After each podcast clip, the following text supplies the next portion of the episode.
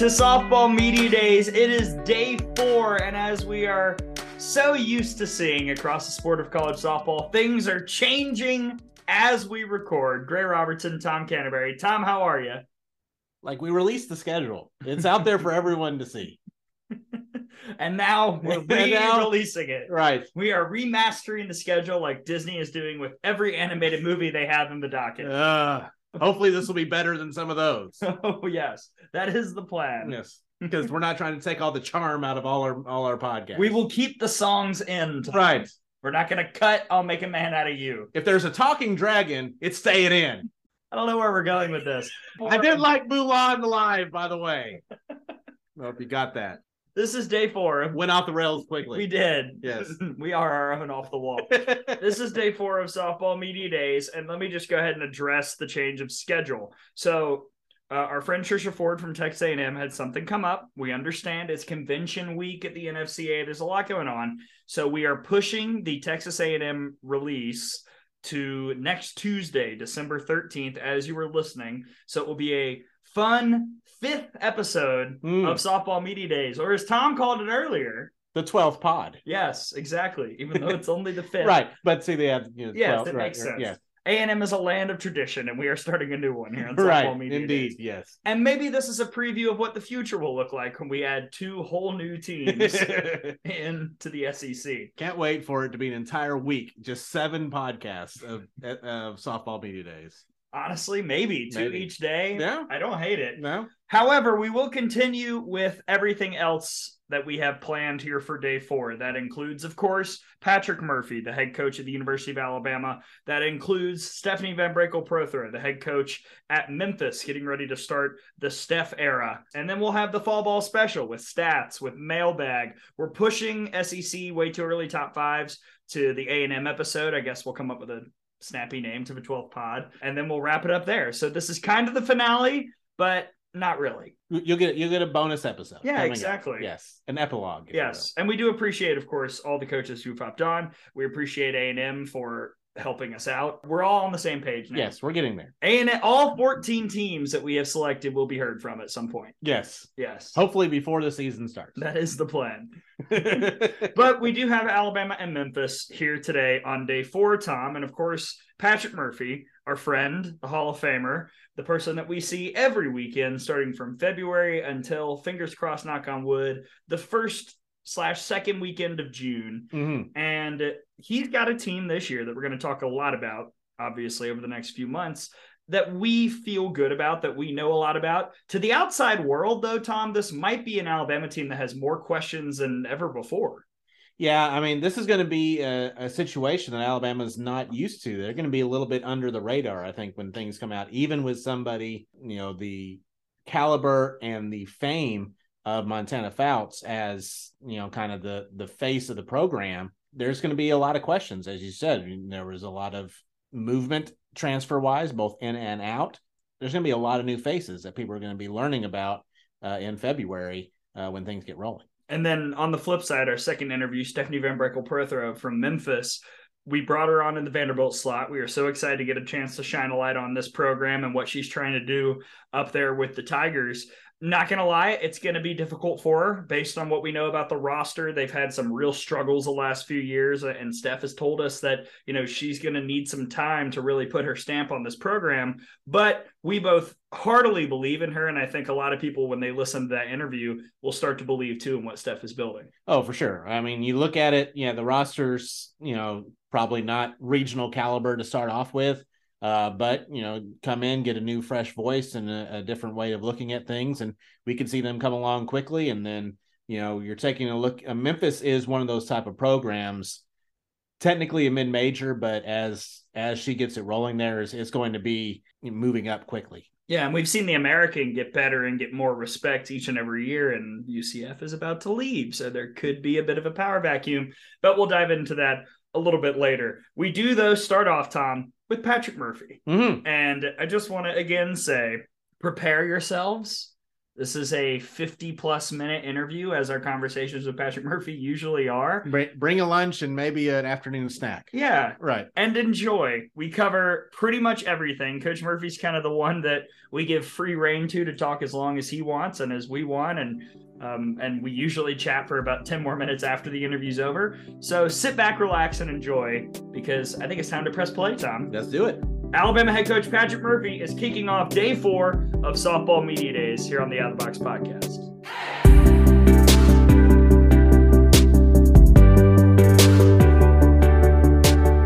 Welcome back to softball media days, and it is time to look close to home and take a gander at the Alabama Crimson Tide ahead of the 2023 season. Gray Robertson alongside Tom Canterbury here chatting with our friend, the person we will chat with before every game all year long, Alabama head coach Patrick Murphy. Coach, good to see you. How are you? Well, you know what? This must mean the season's right around the corner because we do this every year. So hope you guys are doing well. And um, we've got one more, well, three days of individuals, and and then the girls are going to go home for Thanksgiving, and we won't see them again until January. So this is kind of giving me a little pick me up for softball. So I appreciate that. Whatever we can do to help. Before we dive into softball, though, and we've got a thousand questions. Let's talk about soccer because by the time this airs, we'll have a national champion crowned in college soccer. But I know that that you and that the whole softball team has been really supportive of what Alabama soccer has been doing this season. And Rashinda Reed called the run inspiring. We've talked to a lot of coaches about what Wes Hart has done. What does soccer success mean to you? How much have you enjoyed following this team this year? Well, first, let me also say, and I know like you said, it's going to be uh, broadcast a little bit later. But the situation at the University of Virginia, uh, the last couple of days, you know, the three student athletes that were killed, just a horrible situation. I can't imagine what um, their teammates, their coaches, the athletic department are going through. So, lots of prayers going uh, up to Virginia. Um, we just have to we have to do something. We have to have a, a better plan, a plan, any plan I'm getting sick and tired of this, and I know a bunch of people are as well. But it has to get better, and um, it just it needs to stop.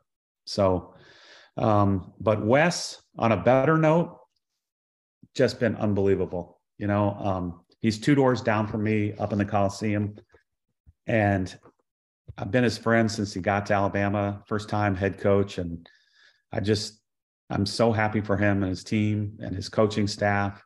Um, he's done it the right way. He's built it. Um, I got to go out with them to uh, Salt Lake City. I always look at other other sports schedules and try to pick a good trip, and then beg my way on the plane. And um, they treated me like gold. And it was BYU, uh, Utah, Utah Valley, and it was just a heck of a road trip. And I was so worried that the elevation was going to, you know, make us stall at the end and shoot at at the Utah game we were we were running full steam and I thought they were kind of running out of gas. And then we beat a really really good Utah Valley team that ended up um, being an at large in the NCAA tournament which is a major feat. But um, I hope they can make a run to the College Cup and um, it's been so much fun. And I know our girls too you're right. They followed along and they have some hellacious players. And um, I just hope they're I hope they win it all. Yeah, and coach, you said that that Wes has had an opportunity to build it. Uh, how important was it that this that the athletic administration everybody gave him the time and uh, something that that we see at Alabama? Well, you know, last year they won their first NCAA game ever. You know, they went over to Clemson and upset a seeded team, and then they got sent to uh, UVA and played BYU, and BYU just went on this incredible run all the way to the national championship game. Um, so it was, you know, looking back on it, it was like, hey, we lost to the team that finished second. I think it was penalty kicks too in the championship, if I remember. So, and they played them pretty good. And then when we went out there and beat them, I was like, uh oh, this might be something special because it was, I think it was only the second week of the season. And you know, we're beating BYU in front of 4,000 people at their place. So um, just, a, you know, and you're right, though, it doesn't happen very often to give somebody time. And you can look at all these football programs that are handing out $20 million of, of buyout money. And uh, it's a waste of money um, for somebody that's been at a school for two years.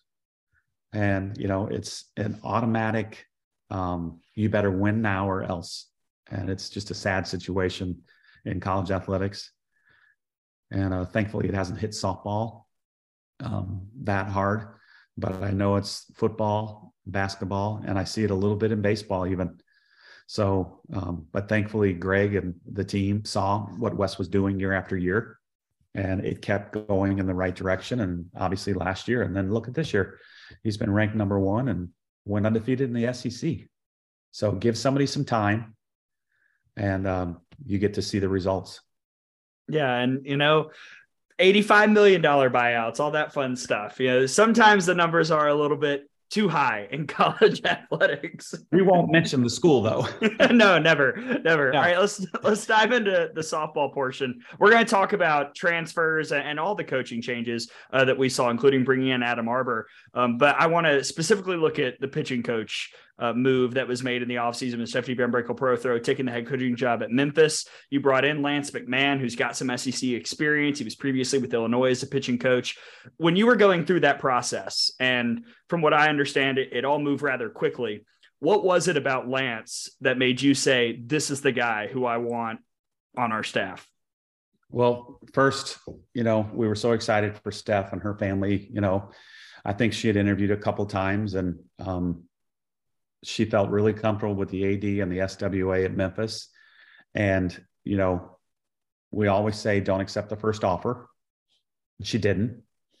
She held her ground and then she asked for some more.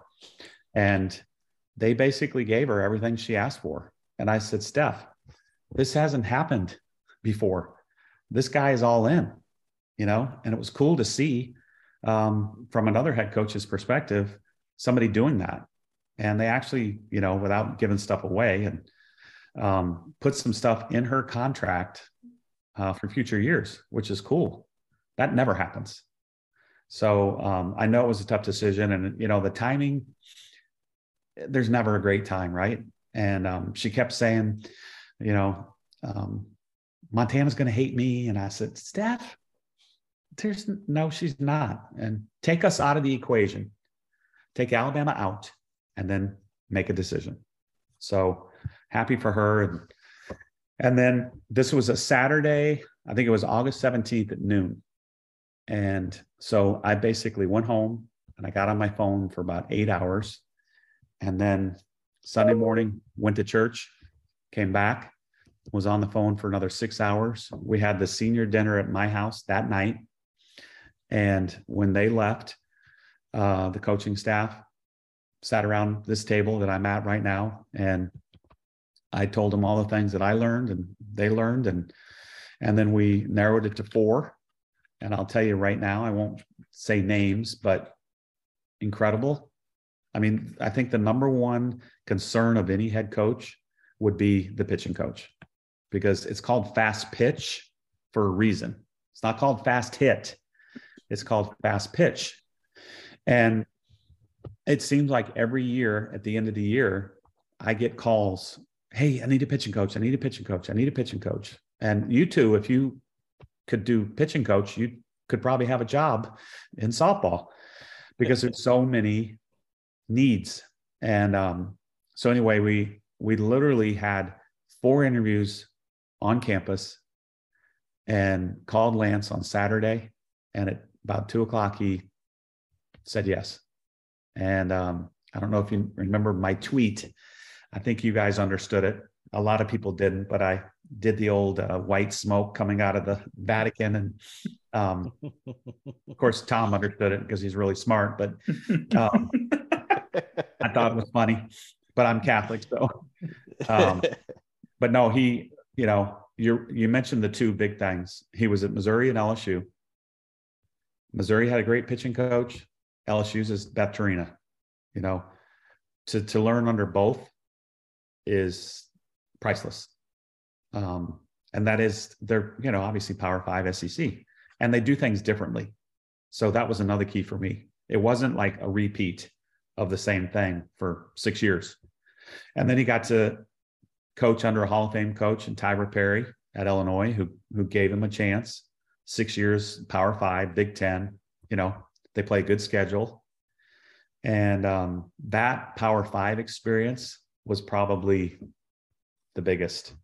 And um, just being in those battles, and you know, going to Kentucky for regionals the one year, and um, the other thing, the other um, stat really was every kid that he coached has developed.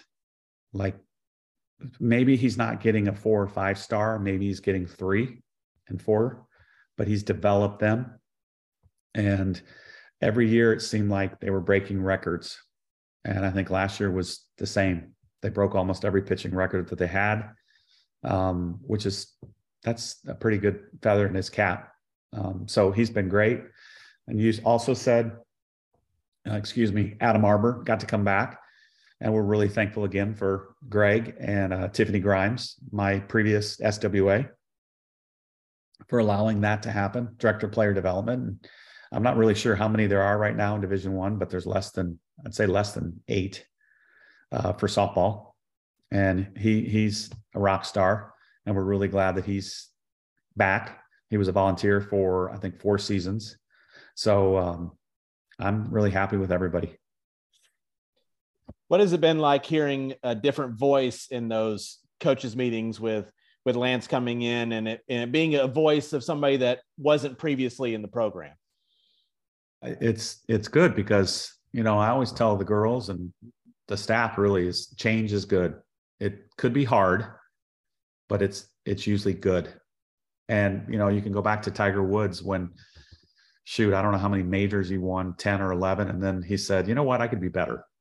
And he switched swing coaches and completely overhauled his swing. And then he won 13 more. So, but his progress went down and up. Mm-hmm. So, and I told the pitchers that too, because it's going to be different. But trust in him. You know, I have belief in him and you're going to get there. And so this fall has been terrific with all four pitchers. Uh, you know, the three returnees, but we got uh, Lauren Essman, which we'll, we'll probably talk about here in a little bit, but she was completely new. So those two really meshed. And then the other three who were used to Steph, you know, it takes some time and, um, but I'm, I'm really excited. What changes uh, and you don't have to dive into all the specifics but what changes have you seen from the pitchers? I mean tom and i noticed a lot just watching the fall ball games. You know a thousand times more than we've ever even considered. Um, so what have you seen from those four arms that that lance has switched up a bit well you know everybody has different things that they um, concentrate on as a coach and so, but the one thing uh, that we did a lot of in scrimmages was, um, you know, we talk about restraints in hitting, and a restraint in hitting would be um, you have to go opposite field. So you literally cut the field in half, and you say you can't pull it. If you pull it, you're out. You have to go second base to first base, the right side of the field. So that's a restraint. So he's, I think he's really good at that in terms of like every scrimmage that we did um, crimson and white there was a restraint put on the pitchers that they they only maybe had two pitches that they could throw or they could only throw a specific pitch when they got to two strikes as a reward to getting two strikes and um, i think that really helped because some of them didn't like it at all because they couldn't throw their best pitch that was usually the case you know everything but your best pitch uh, and you know, and we would say it all the time, and Steph said it, and I'm sure Lance is going to say it, but you're going to have to win a game with your C game. You're not always going to have your A game, whether believe it or not. You might have to beat somebody really, really good with a C game. Can you do it? Um, we also were, you know, we'd have umpires come and we'd say, don't give them anything inside. You know, see if you can frustrate them and see how they react. Um, just things like that. So, um, and then of course, you know, he's going to call the pitches too. So, and I'm hands off. Um, that's his job. Do it. And I'll just sit over there and cheer for the pitchers. you know, in, in, those foul ball games, uh, we might want to let the uh, fans in on that we're telling the umpires not to call certain things so they don't get through. I, yeah, you're right. I should have. uh, but uh, let's this year and that great opportunity getting an extra bonus year with Montana Fouts and getting her coming off of a year where or an off season where she got to pitch with Team USA, uh, World Games, and things like that. How much did that experience help her for this season? And just talk about the People's Queen for a moment. Oh, I, think you know, and you guys were probably both over there, but almost 9,000 people for the gold medal game on a Wednesday night, lousy weather, hotter than hell, could have stormed. I mean, you could go on and on and on. And 9,000 people. And, you know, the lady that's sitting next to me spent 90 bucks on her ticket and she didn't even blink an eye when, when I asked her how much. And, you know, that's like Alabama, Florida football, 90 bucks for a seven inning softball game. And, you know, that to me just alone, and I don't want to get on another rant here, but businesses, they need to look at softball and the opportunities there because 9,000 people now, not everybody spent 90 bucks on a ticket, but they spent something. And it was just, it was unbelievable. But to have like Monica and Ally Carda, Jaylan Ford as teammates and you know all the position players too. You know hannah flippen is like one of my all-time favorites and just a hell of an athlete. And for her to be around them just priceless. And i, I absolutely love that. And you know she's learning a different role because she pitched um, australia and maybe a little italy right?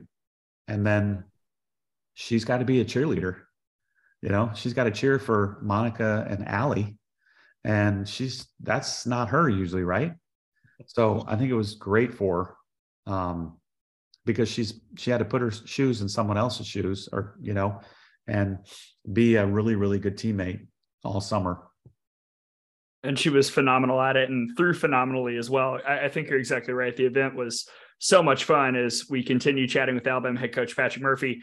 All right, coach, let's talk about the transfers. You mentioned Lauren Essman. Uh, we're going to bring her up a little bit more. That's a player that I've seen for the last couple years in the summer. Very excited that she's part of this program. You've got Emma Broadfoot coming from North Alabama, the 2022 MAC Player of the Year in Faith Hensley uh, as well. What was it about those players as you were perusing the portal because you said you know at the end of last year that was going to be something you would have to do this offseason. What was it about them that made you say they need to be with us well emma was easy. She's from Danville, Alabama, and um, didn't know this at the time, but um, she was at the 2012 World Series and got a picture with everybody after the championship game, including me, and has a, a poster in her apartment. I mean, what a story! It's just and the nicest kid, the greatest kid. Um, she's been posting pictures of her and her family they went to the LSU Alabama football game. They went to the Ole Miss Alabama football game. Um, just through and through Crimson Tide, and she was great choice. Um, Lauren was the mystery, really, um, and obviously you saw her, but um, didn't get to pitch much. Had great pitching where she was at. Came down to the Florida League, and like you said, pitched two summers and um, heard great things from people there. And then when she came on campus, it was just like great kid, you know, level headed, smart, everything. Just didn't know. And what was she going to do? I mean, you know, and, and and then when Lance got here, I was like, okay, let's see how good you are.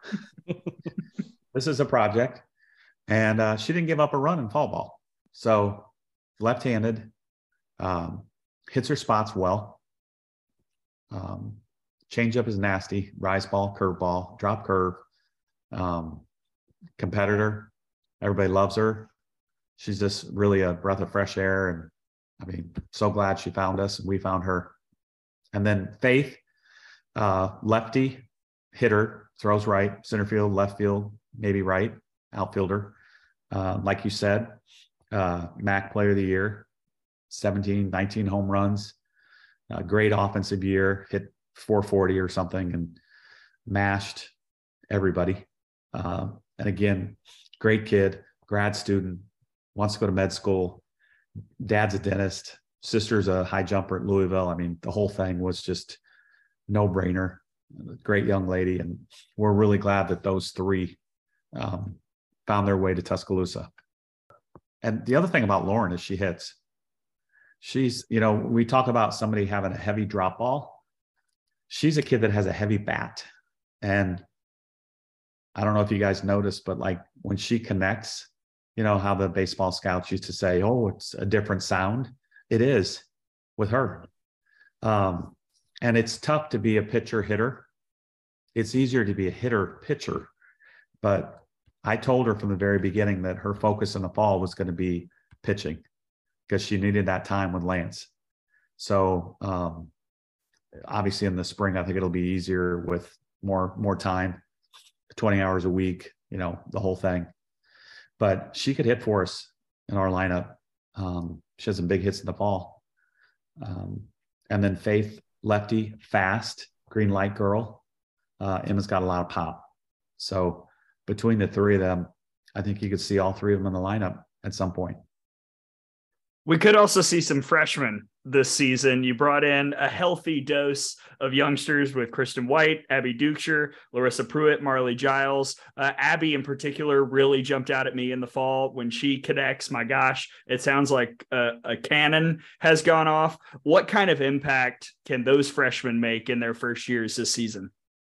I think a big one, and you're right. Um, you know, we have three three young ladies from Alabama, and then um, Duke is the first kid we've ever gotten from North Dakota. Um, I always tease her and say, besides Darren Erstad, she's the best athlete that ever came from North Dakota. Um, just a hell of an athlete. Um, I think in her fifth year, uh, Coach Curry needs to grab her. Um, basketball player, won three state championships, volleyball player. Shoot, Rashinda could have her for the fall, and then Chrissy can have her for the winter. but hopefully they, they they won't hear me now on that. So don't, don't, say anything. Um, great athlete. Um, Abby can play anywhere: second base, shortstop, third base, first base. Um, Kristen was just probably the biggest bonus we've ever had. We didn't sign her until J- June of her after her senior year, and she basically was the most patient kid ever, waiting for me. Um, I think she could be a five-tool player, lefty lefty, which I love great arm, fastest kid on the team. Uh, she has no clue, no clue how good she could be. Um, a little bit Alyssa Brown, Alexis Mack, um, just really good touch. Larissa, same thing, kid from Hartselle. Um, her and Marley were on the Thunderbolts team that won uh, PGF this summer, which was really cool to see. And just throws right, hits left, it would be a really good race between her and Kristen. Uh, Larissa is probably the fastest kid I've ever seen from first to third. And I don't know if you guys were there uh, the last fall ball game, but we did a bunt and run, and Larissa was at first. And no lie, she was sliding into third when the first base or the second baseman was about to throw it to third. like I was just like, wow, she is fun to watch. And then Marley, catcher, first base, really good athlete again, played high school basketball, um, really good arm. I think she's learning a lot behind Shipman, and she's definitely the catcher of the future for us. And pop, lots of pop. We have a interesting situation developing in the middle of the infield. A lot of great options uh, Kali Heivilin, Bailey Dowling, Abby Dukeshire, as we talked about, and a couple others can also, anyone can play second or short. Uh, a lot of time, obviously, until February, but how are you seeing that shaping up as of right now? You're right. And, you know, basically the only award that we give out or mention is the last day of fall ball. We, everybody on the team and the coaching staff vote for most improved. So I always say, starting August 19th to today, November 4th, who's most improved? And there was 11 girls that got votes. out of 20, which is pretty cool. But Kali Heivilin got the most. And, you know, Gray, you know, she went down to Florida and played this summer. Kudos to her and her parents. Um, much more consistent offensively. Plays like a major leaguer up the middle. I mean, just a, another great athlete. Played volleyball, played basketball. Just really, really, really athletic.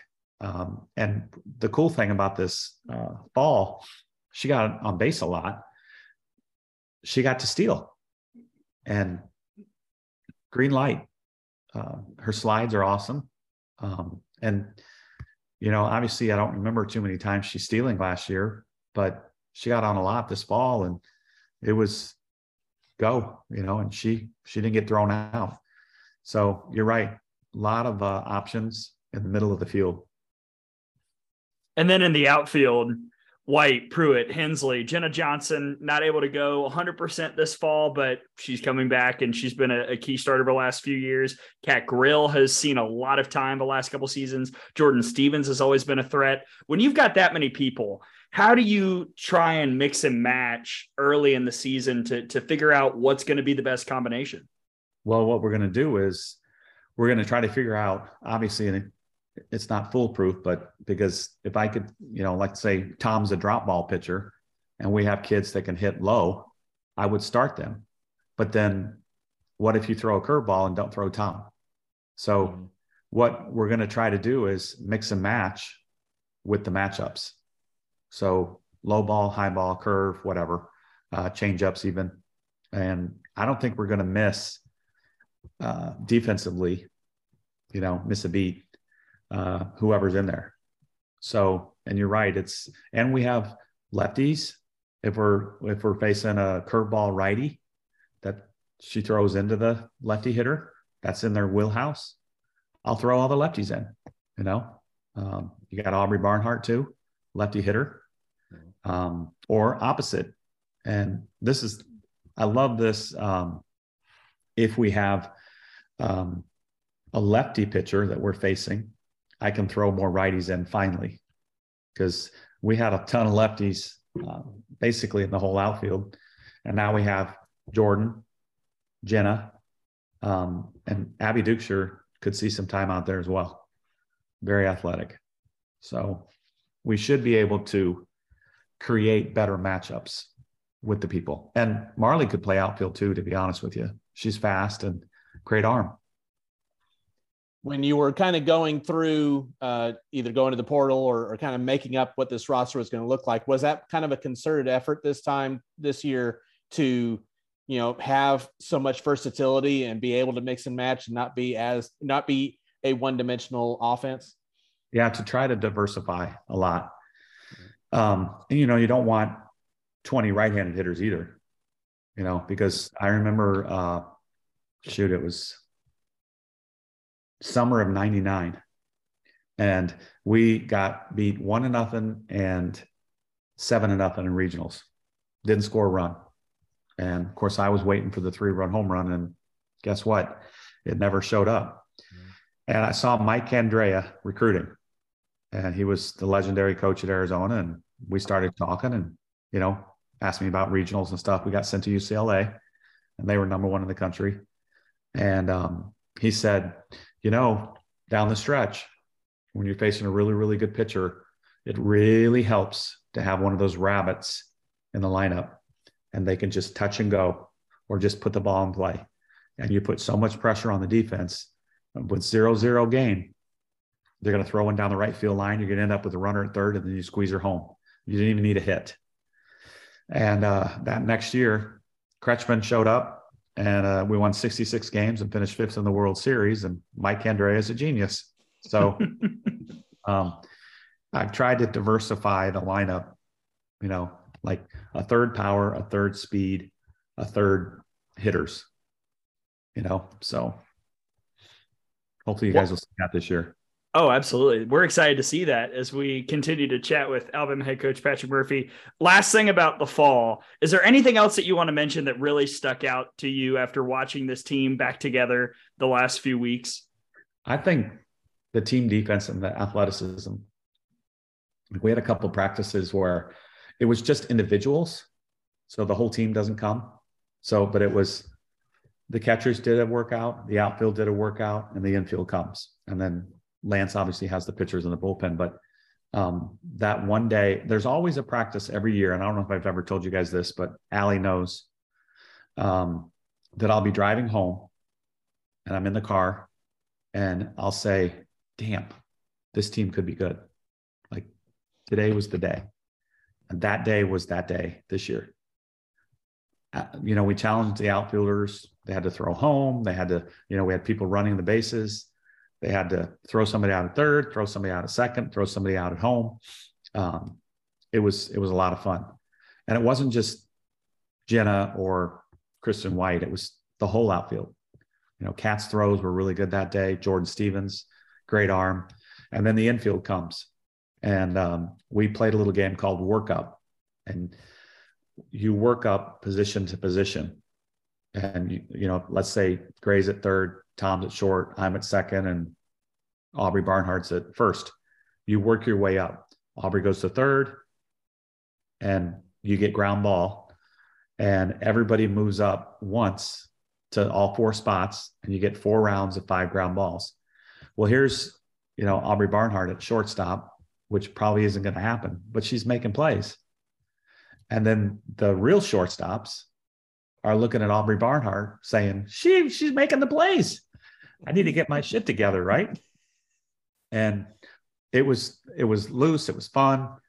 Um, they're not. I don't think they're afraid to make a mistake, which you know that's the curse of an athlete. Because if they're afraid to make a mistake, they will make mistakes, and free of consequence, free of you know the wrath of whoever, social media, me, you know, just just play and you know to watch like a Heivilin or a Dowling, just the athleticism, fun to watch. Coach, I wanted to get, give you a chance also to talk about the uh, the fan support you got during the fall. Um, so many people coming out for games that you know on the raw on the schedule they don't count. They're not actual games; they're practice games. Some of them are going on during an Alabama football game. There's all sorts of stuff going on. And, yeah. How you, dare we? I know. And and you still have thousands of people out there watching. Um, just just talk about the, the Alabama fan base. Yeah, I mean that was my fault because who the hell knew that Tennessee was going to be undefeated? Yeah, you know? and it was the third Saturday in October, and, and uh, of course that was really the only time Georgia Tech could come, so it's not their their fault. But we wanted to play them, and in order to play a Division One, sometimes you get stuck with one time, and Mm. That's what we did. But um, but we still had a ton of people. Right. And uh, you're right. It was, and then uh, Emory, the Friday night is Friday night, November. It's a little chilly, and probably had a thousand people. So they're, uh, and they all, you know, after the games, they would say to the girls, "We're so excited. We're having withdrawals, you know, for softball." And that's kind of why we do it, is for the fans, especially the newbies the freshmen and the transfers because you put on the uniform. And that, that Friday night on the lights, it's been a long time since we played a fall ball game at night. That was fun. So just to get the jitters out and, um, you know, and we do everything that we would do in a um, spring game, you know, the batting practice, everything. So they get used to the routine. And that's, that's part of the, um, the benefit of fall ball. All right, coach, we get to dive into stuff about the sport now. And we talk, of course, about the safety base to open things up. This has been oh, a campaign. I, I, I, wonder what Murphy's going to say about the safety base. You, have been you've been carrying the torch for years. How excited are you that it's been put in at an experimental basis this season, hopefully with more permanence going forward? Well, we were very pleased that John DeWitt and Andrew Batts, our grounds crew guys, found one because I heard from a couple other SEC coaches that they were backordered till March. And you know, you don't want to go into a season and not practice with it and then play Alabama in an SEC series and say, "Oh, by the way, we got the base." It's just not going to happen, right? So we were lucky enough. And you know, for the fans that listen, if there's a pass ball wild pitch on third strike and it goes to the first base side. That's basically the only time the defender uses the orange base to get an out. Okay. If it goes to the other side, she uses the white base. The runner gets the safety base. Once the runner gets past the bags, the orange bag is out of play. It's like it's not there. So you'll maybe you'll see a play where it, it could happen where the runner runs back and she steps on the orange base. You could tag her and she's out. So there's there's not a lot of like rules with it. I thought it was really easy. Um, all the teams that we played agreed to do it, which was cool. Um, and hopefully everybody else in the uh, around the country will will feel that it's not a burden, it's not a big deal. It's in there for safety. Period. There, nobody gets an advantage. You know, it's nothing like that. There's no gamesmanship. It's basically for safety reasons. That's it. Something else, Coach. You talked with our friend Tara Henry at D1 Softball, but wanted to give you a chance to expand your thoughts on making the volunteer position a paid position and adding another member of your staff. How important do you think that is to the sport to be able to to bring in more paid coaches? Yeah, uh, Tara's awesome, by the way. I think it's going to happen. I really do. Um, I think Mr. Sankey from the SEC has always um, wanted to get rid of the volunteer spot. I mean, he's said that for years, and I don't think I'm not giving anything away. Because um, in the history of our program, the violations that have occurred was because I didn't know the rule of the volunteer spot the very first year that Adam came. It was the first volunteer we had. And uh, I didn't know we couldn't pay his way to the convention. And of course, he had to pay his way. Um, but just little things like that that I didn't know. And of course, it's been going on for a while. And um, and again, you're given more opportunities to maybe a younger coach um, across the board too. It's this isn't just Power Five. It's that's a lot of people that could get started in the sport of softball that hasn't. So I think it's a cool thing. I think it's going to happen. Um, but we'll see because I think the vote's in January. Yeah, by the time this airs, I think we'll have about a month until that vote comes. So hopefully we'll do an emergency podcast about that passing and then we can have that discussion the next time we have you on the show about what that means going forward. Replays and challenges. We saw that used in the regular season for the first time this past year. How do you feel like it went? I think it was, you know, obviously if the home field doesn't have the angles, that hurts. Um, but I, otherwise, I thought it was very efficient, a lot quicker than poor college baseball for whatever reason. Um, when I go watch Alabama baseball play and there's a replay, it's like five minutes. Ours always seemed to be two minutes or less. So kudos to whoever was in the SEC office at the time, because it, it was, I thought it was very quick.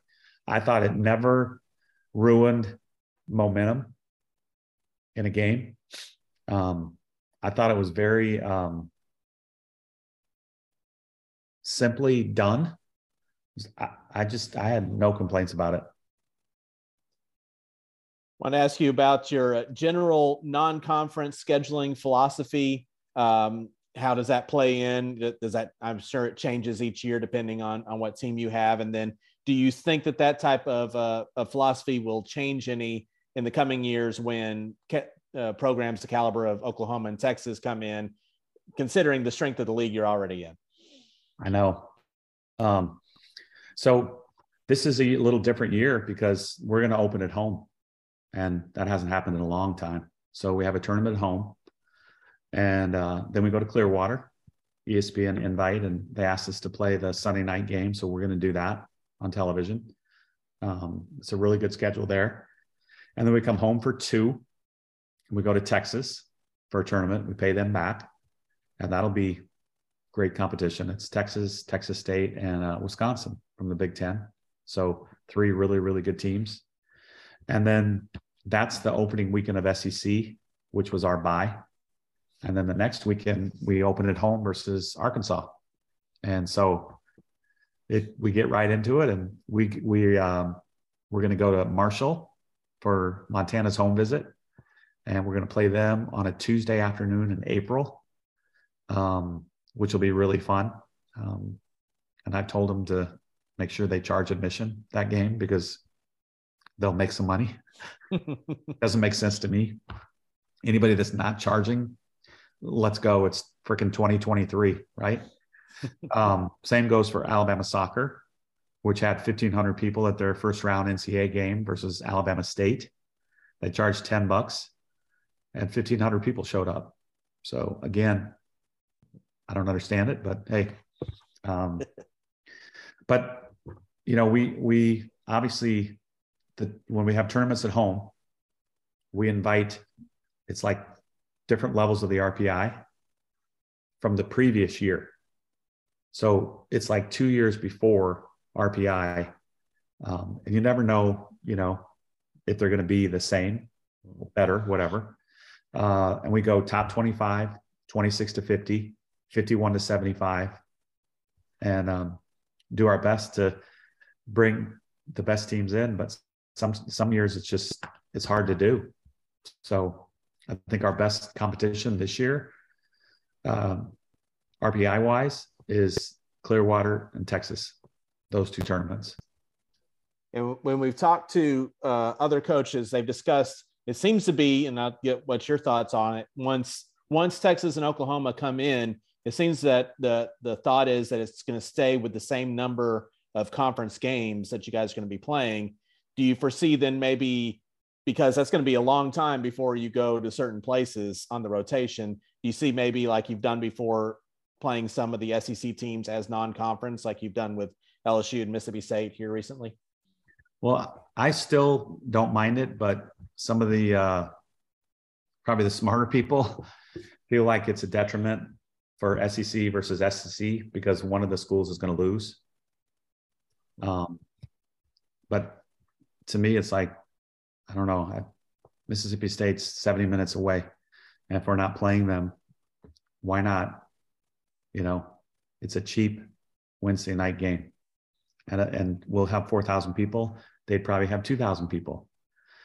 Um, you know, baseball schools, Alabama Auburn play the fourth game Ole Miss and State, they play the fourth game. They play it at a minor league park and get 7,000 people. And both schools come home with $50,000 in their pocket. Why don't we do that? You know, so uh, I would do it. Um, one year when we had, um, I don't know if you guys remember this, but Gray, you were probably like 12 years old.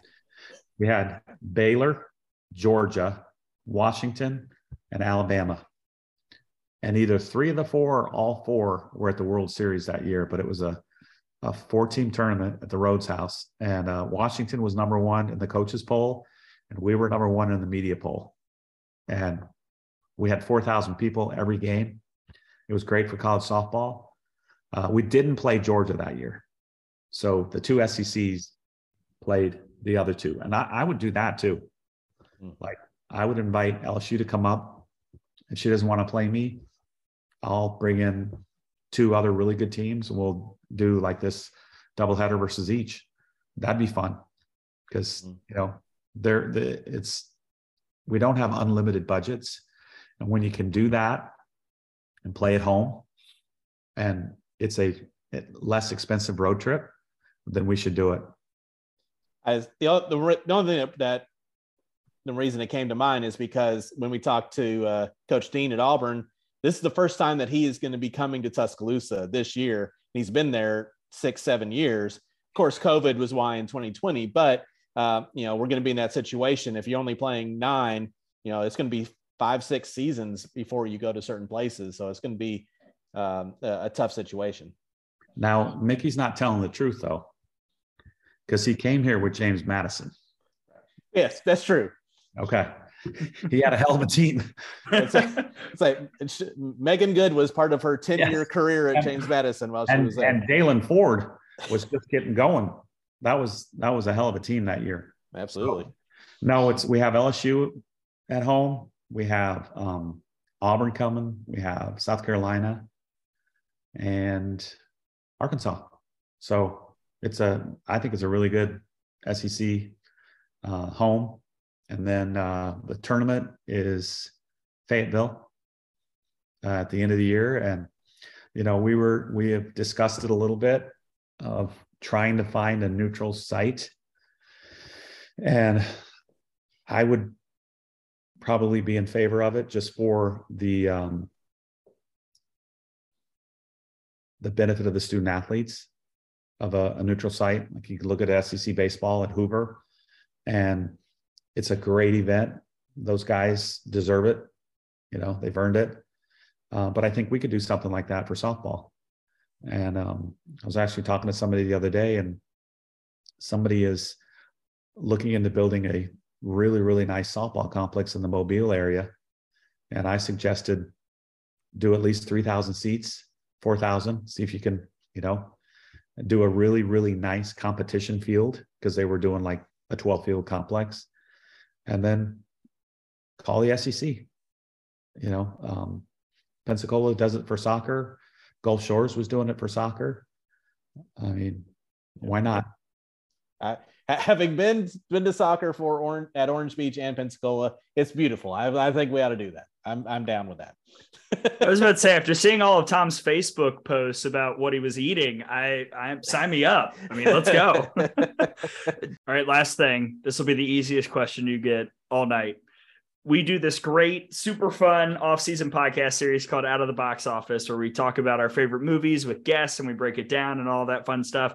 I already think I know what you're going to say, but if we had you on the show, if we recorded it right now, what movie would you pick to discuss? Field of Dreams. Yes. Absolutely. So 100% grew up 40 minutes away from there. Uh, had one of my good friends. He was a ghost player. Um, nice. If you watch the movie again, which I'm sure you two will, at the very end, when Doc Graham has to exit because he helped the, the, young lady from choking, hmm. all the ghost players will say, Doc, great job, buddy. We're going to miss you. He has um, green pinstripes. The pants are pulled up high. And uh, I think he tips his cap. And that's him. So, yeah. Um, yeah, I can talk. I should. I could do the whole movie, you know, for you if you want me to. Dialogue. Um, but just a great story. And you guys know how much that game meant to me a couple years ago. And I, I, was actually home this summer during the um, Cubs Reds, praying that somebody would call and say they had a ticket, but it was it was a tough ticket because every farmer in Iowa grew up watching the Cubs on WGN. Everybody, I did. Everybody, you know, uh, Sandberg, Ron Santo, everybody was legends. And um, just when the Cubs came to Northeast Iowa, you knew um, and I really wanted to go see Joey Votto, um, but it was it was another great event. You know, weather was perfect, and so. But and but that's the thing about Field of Dreams. Like you don't even have to really be a baseball fan to for it to be a great movie. There's so many. I mean, family dynamics. There's so much great stuff to do with it for sure. Yeah, uh, and Amy Madigan was terrific in that as well. So.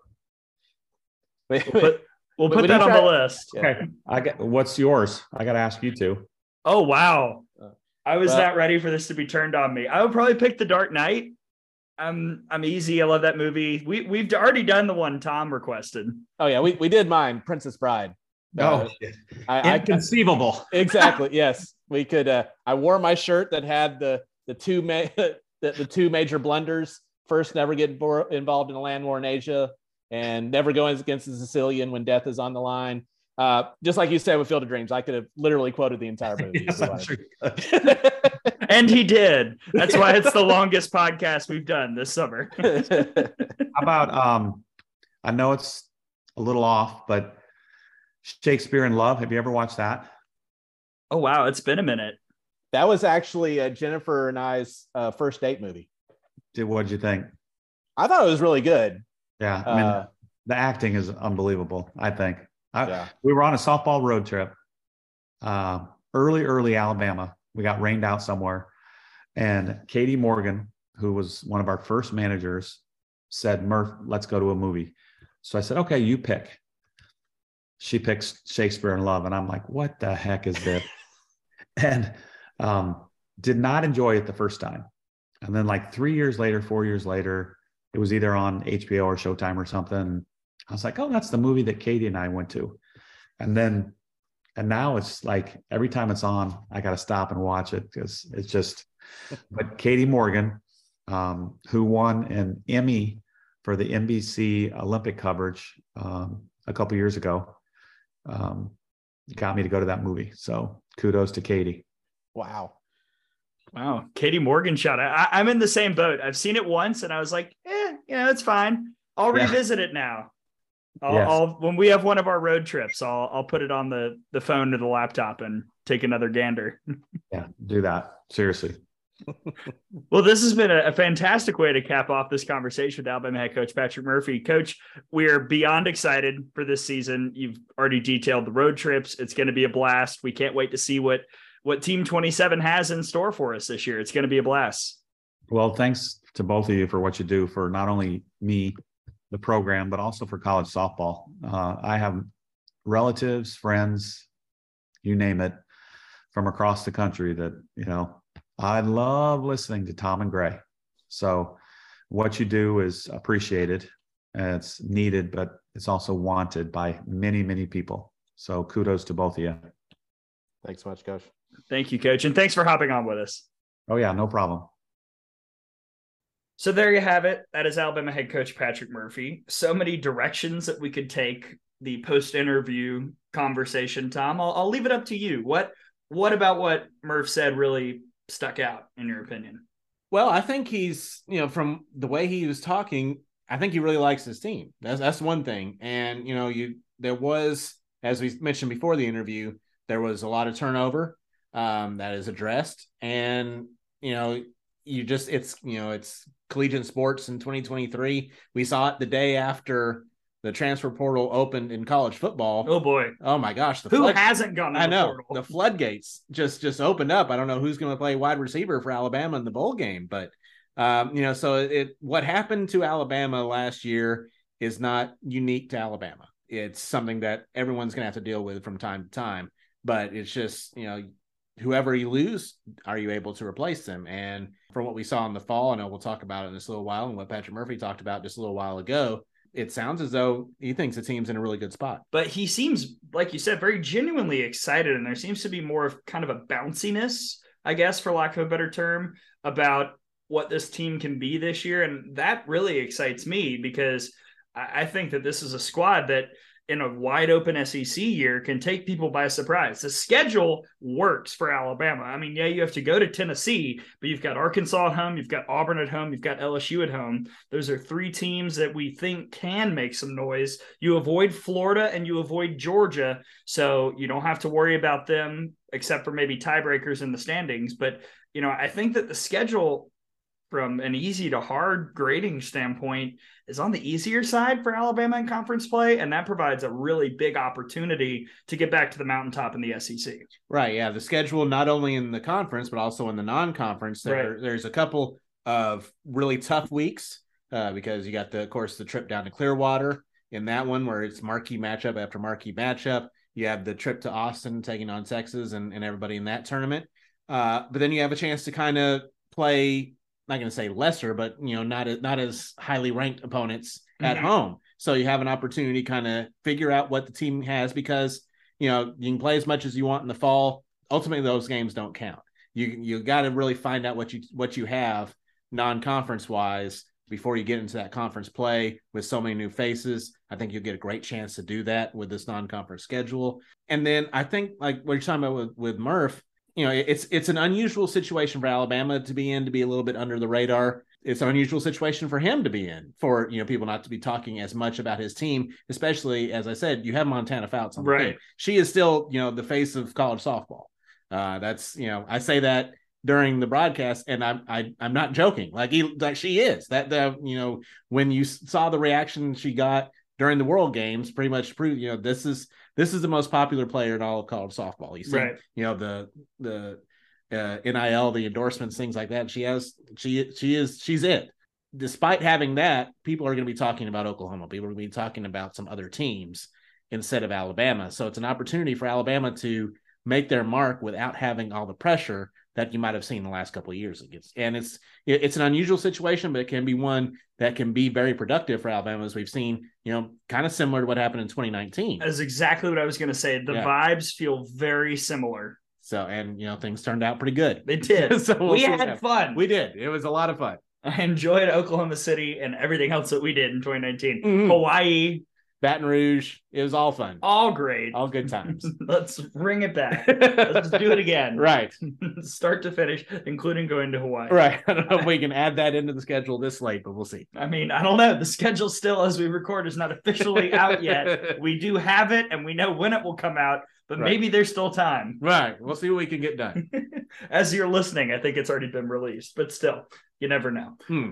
So that is Patrick Murphy, and now we look at one of his proteges, Stephanie VanBrakle Prothro, and the, the, Patrick Murphy coaching tree just continues to spring out branches, expanding all mm-hmm. across the South and and California out true. there as well. Yes, but basically, if you like did anything pitching related at Alabama, we're looking at you You're as in. a head coach yeah. somewhere. And of course, you know, we're talking about Stephanie Van Prothro, and we're talking about Memphis. When we come back, we'll look at the Tigers, the first year head coach, the real SVP that's on the other side.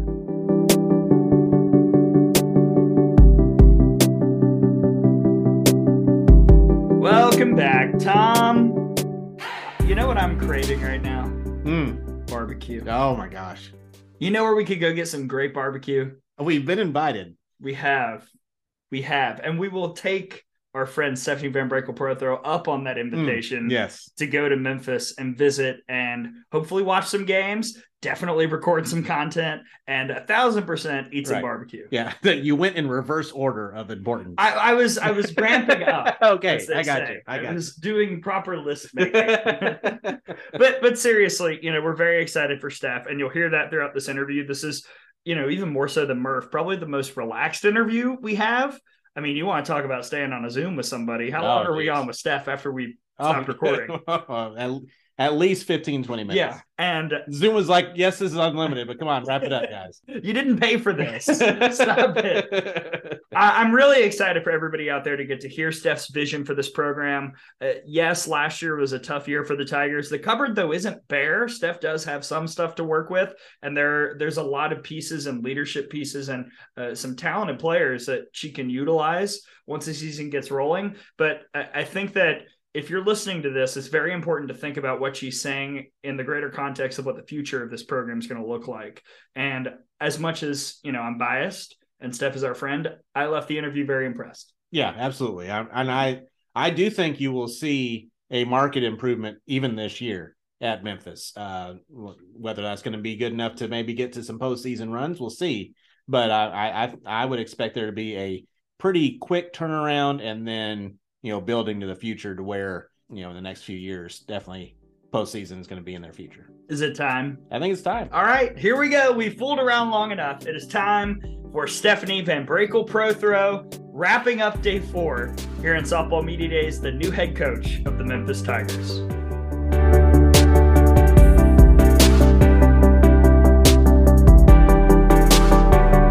Welcome back to Softball Media Here on the Out of the Box podcast. Gray Robertson and Tom Canterbury here, and we we had a discussion in the offseason. We were like, there are there are 14 SEC teams and 13 softball teams. We we can't keep doing this world where there's just a blank space in media days. So we have introduced and will forever a bonus team in media days, and we felt like there was no better place to go for our first bonus team here in softball media days than Memphis, Tennessee and the Memphis Tigers and their new first year head coach, Stephanie VanBrakle Prothro. It's like a family reunion here on the Zoom. Steph, so good to see you. How are you?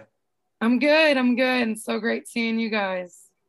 Well, we are beyond excited to talk about you and this program. And we wanted to wait until you had some time to be with the team and, and kind of figure out what the Tigers would look like. But I just wanted to start off with how this all began. What was it about the Memphis job that prompted you to say yes? Because we know you've you've talked about you've talked with other jobs in the past, but it was something about this one that made you accept.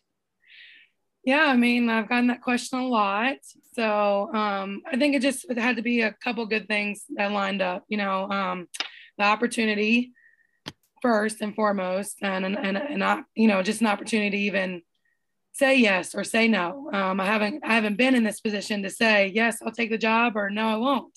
Um, so that's the first thing I, I can't say thank you enough to Laird and Lauren for giving me an opportunity to even be in this position. Um, also, it's it's still in the southeast. You know, it's only three hours from Tuscaloosa. It's still close to my husband's family. Um, I also think that it's just a really good opportunity here. Um, I feel like the athletic department is really on board with trying to make every sport here at Memphis prevalent. And, um, you know, when I was getting interviewed, um, a lot of those topics came up about like facility upgrades and like how we're adding to this and, you know, what are we doing to make us better to to be one of the better teams in the conference first. And then potentially you know there's always talks of realignment um, you know move maybe moving to a bigger conference. I don't know if that'll happen but i was i was happy to hear that you know they seem serious about um, softball and not just football and basketball being great but all of our sports here in memphis being great so um, that was important to me also and then you know, last was just I come from an environment of being around great people um, and, and a great athletic department um, with a great softball team. So that was important to me also. And I felt like Laird, Lauren, and everybody I met on my interview, you know, they were great people. And it was, you know, like it could be, if it was like a family kind of feel atmosphere where, you know, everybody supports each other and we're all in this together and trying to, trying to make Memphis great. So um, just, you know, a few things I went into it. It still was a really hard decision. And uh, it took me a whole week to decide. I cried a lot, I prayed a lot, but I just really felt like God was leading me in this direction. And, um, you know, it was just, it was just too good of an opportunity for me to pass up. You obviously have so much history with your alma mater as a player and then as a national championship winning pitching coach and uh, spent so long in Tuscaloosa. But what are some of the things that you learned as both a player and a coach at Alabama that you're bringing to Memphis? Yeah, so surrounding yourself with good people would be the first thing. Um, you know that Murph and Allie and had taught me is that you know you can't you can't do great things unless you have great people around you, people that you can trust to help move move this train forward. So obviously I can only do so much by myself, but we're better together as a team. Um, so my first objective was to get two assistant coaches in here that I thought were not only great teachers of the game, but they were great humans and would be great mentors for our female athletes and on the softball team. So um, that was the first thing. Um, the second is, you know, culture is everything. Um, and, and how can we build that culture? And, you know, each job is different and you walk into different things, but you know, just trying to change a mindset and change a, a little bit of a culture here as into where my vision is and where we want to go. Um, but the pieces that it takes to to have a successful culture, it doesn't just happen overnight. Um, it takes a lot of building, and you have to you have to pour into that. So um, I've spent a lot of time pouring into that aspect. Um, we've had a leadership person come down from Janssen Sports um, to talk about, you know, the commitment, continuity, um, the commitment scale and like where everybody lands on that. We started implementing support sisters last week. Actually, added a little spice on it, my own thing. But um, they had to take their support sister to lunch or dinner, and I gave them five questions that they had to ask each other. And then we had family weekend this past weekend where they got up and they talked about each other's support sister and their five answers in front of their families. So just trying to implement like a little bit more of like we're in this together and like getting to know them. That's, you know, I didn't recruit anybody here. So I'm trying to get learn and get to know them also. Um, and so getting to know them as people first. Um, so I think those are two major things that, you know, Murph and Allie that they do really well at Alabama that I'm trying to implement here. You mentioned building out the coaching staff, and I want to thank you for for kind of keeping the group chat up to date on on how that was going. Uh, we knew you were going after DJ Sanders very early. Thomas Santiago coming in to help out with the pitchers. As you were looking to add those great coaches and great people, as you said, uh, how did that process go, and what was it about them that told you these are the right fits? So DJ was the first one I called and chatted with, but um, I actually texted Haylie McCleney and Sydney Littlejohn because I wanted somebody that was that they had seen on TV, quite frankly, that the players had seen play. they don't remember, you know, they don't remember that I played at Alabama, but they remember DJ, you know, or they remember somebody that's playing in the AU league. So my my question then was, um, give me some names of some some players in the AU league that might be interested in coaching. Um, they're either a volunteer somewhere right now, or maybe they're, you know, looking to jump into coaching. Like I'm kind of looking for somebody that isn't. I mean, they don't have to have a ton of experience, but I'd rather their playing experience be the be the highlight here. Um, so they gave me a couple names, and DJ was one of them. And so Sydney actually texted me and called me and said, DJ is one of my best friends here in the AU League, and um, I really think you guys would get along well. So I know her because she was a volunteer at Mississippi State previously. Um, so I called Ricketts and I called Bratton about her and just kind of like, hey, do you think she'd be good in this kind of role? I'm looking for somebody to take over. I'd like her to do the hitting, whoever it is. So, um, you know, Ricketts said nothing but great things. Same with Bratton about DJ. And, you know, she comes from great pedigree and um, when I got on the phone with her, I knew that it was going to be like a good fit for us. Um, we hit it off instantly. Um, her her her family's two hours from Memphis. Her boyfriend lives in Southaven, which is 30 minutes. So it kind of was like a perfect storm. Um, it all coming together, but uh, personality wise and just you know us on the phone and never meeting face to face, we just hit it off. So um, I just felt like, and Sam, uh, you know, Coach Ricketts at Mississippi State, she said nothing but great things about her work ethic, um, you know, her ability to teach hitting and to connect with the student athletes. And, you know, also the other piece of her being a great mentor and person.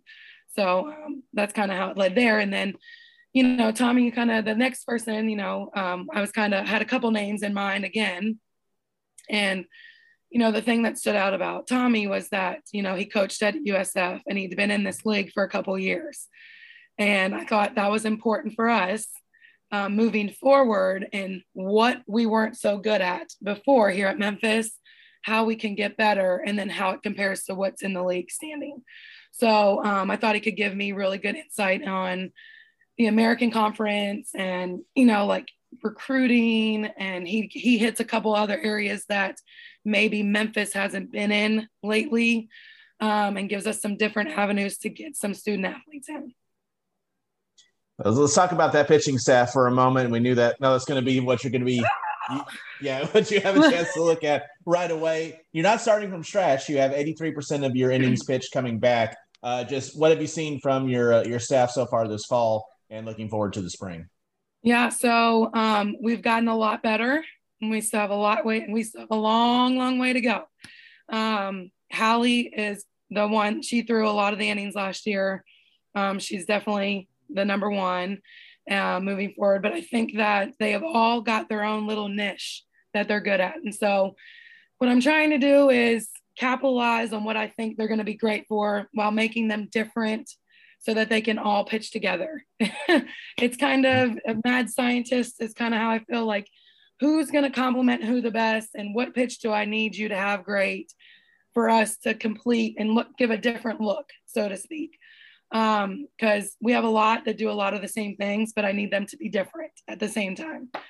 Um, but I think that we've gotten better. Obviously, I've spent a lot of time teaching you know, trying to get um, correct movement patterns in pitching, um, just from a like breaking them all the way down to then building them up. So um, we're just not there yet, but we have gotten better. So I will say from the first bullpen to just last week when we scrimmaged, um, inter squad scrimmage for family weekend, the walks were down, you know, our strike percentage was up a little bit more, you know, our flow of the game was better. So just in two months, we've gotten a little bit, we've gotten a lot better.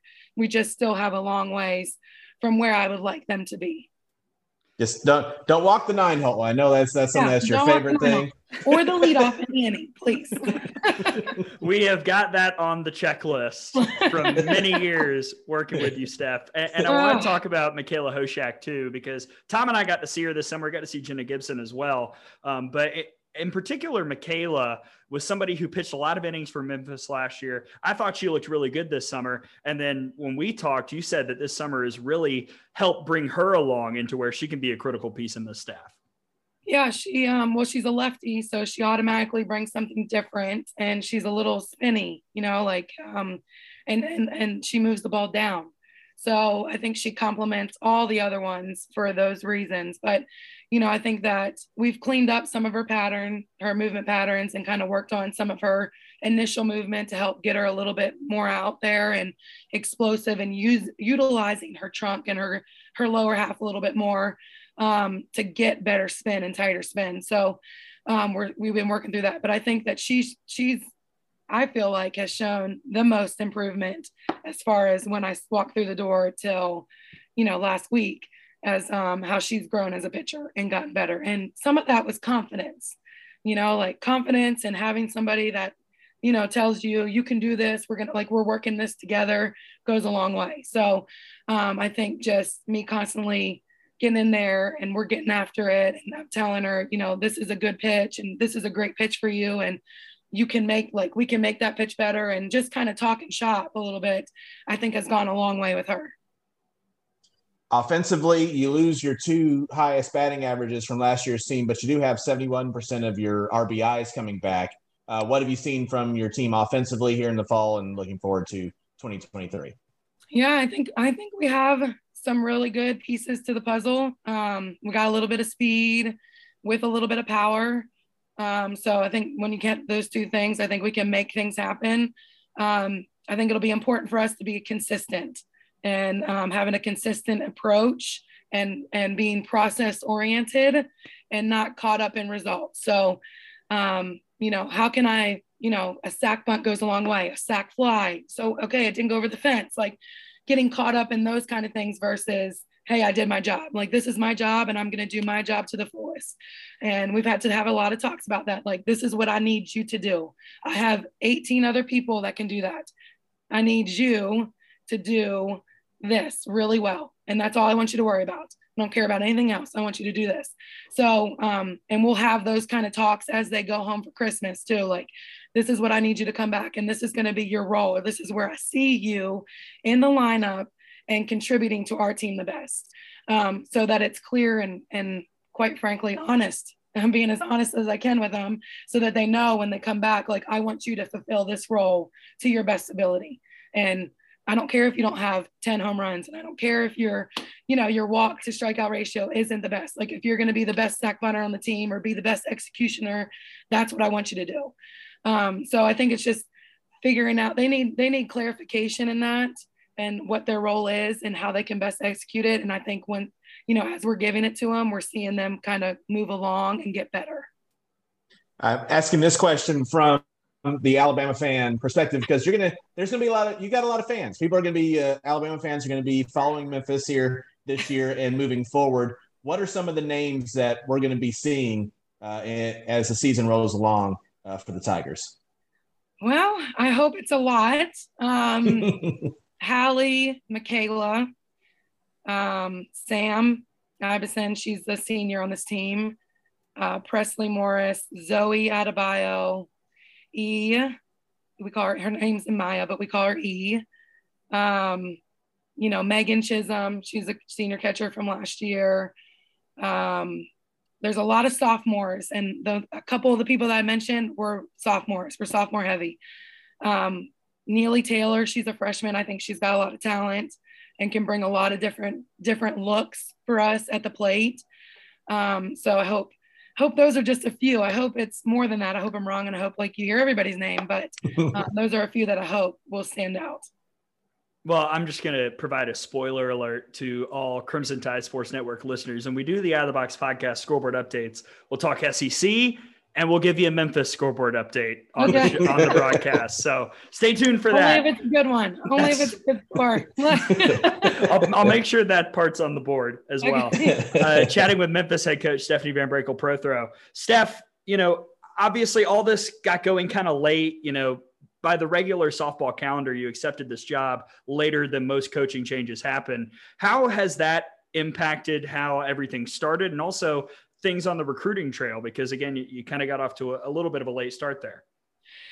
Yeah. So um, I'm really, really busy and it's been busy since I took the job, which is that's I don't have a problem with working, so that's fine. But um, as far as getting started, it took like two weeks before we could start softball activities because I had to, you know, get hired, officially hired, all the enrollment stuff that I had to do personally, get keys, figure out how to get in here, figure out who's like meet with the team, meet with the administrators I needed to. So get get DJ hired, like get some things moving in that aspect. And then we really couldn't start until I got at least DJ on on board. So um, we're a little behind in that aspect because I actually could bring them back earlier in January, which I'm going to because we started later in the fall fall because of when I was hired. Um, but you know, champions adjust, and so that's not that big. Like we can, you know, we can make up that time in January, no big deal. Um, the important piece was like meeting with the team and kind of like them getting to see me and me being around here, so that we could kind of get things rolling. As far as recruiting goes, I did call people September first. Um, it was chaos, and as best way I can describe it. Um, and I had recruits in like within the first three weeks that I was had the job. So um, they were 23s, but you know some of them are, were previously committed. Some were that I saw this summer um, while I was recruiting for Alabama. That you know we didn't need 23s, but you see them out there. Um, so I had them in, and then we've had some 24s on campus since. Um, I've also been trying to hit up the junior college trail a little bit. I think we're going to need some two year transfers in here to kind of like just bridge the gap because I was hired so late um, and to kind of like fill in some pieces that we need moving forward. Um, I, I, I don't feel like we're behind recruiting in that, but we are in the 24s because everybody wants to get on campus and they want to, been on camps. And so I just got the business license last week. I've been working on the business account. I'm hoping that we can do some camps in December, if not January. So those kind of things. And that part of recruiting, we're a little behind on. But, you know, people that are supposed to be at Memphis are going to end up at Memphis. And so I'm just going to believe and have my faith in that, that we're going to find the people that we're supposed to find. And it's going to pan out the way it's supposed to. And then we'll be better, better prepared, like moving forward. So I really think, um, even though we've been busy and it's been chaotic, I really think we've done a good job of handling it and, and getting key pieces in here recruiting wise that we needed um, and to be able to set us up for the future. We'll just need those junior college probably transfers or the portal.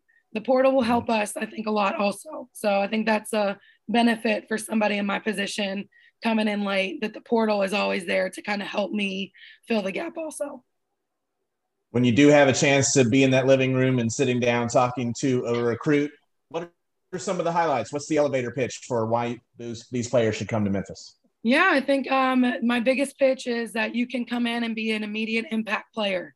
So you can come here and you can really write your own story. Um, you can do everything you want and more. You know, it's it's up for grabs. There are no there aren't that many expectations. You know, I wasn't here last year, so I don't know, you know, how it went last year. Just know that the record said that we weren't very good.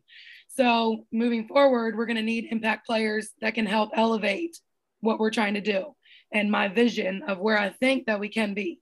Because I do think we have potential to be there, but it's going to take the right pieces and the right right athletes in here um, to make that happen. So that's always the first thing I lead with is that you could come in here, you could start, you can come in here, you can be like the star of the conference, the star of Memphis softball, you know, because there just isn't there just isn't any of that. There's room for all that. And that's what I tell the current team that too. Like nobody cares about what you did last year. It's all about what you're about to do. You know, so like mm-hmm. you could have had a crappy season last year. I don't know that.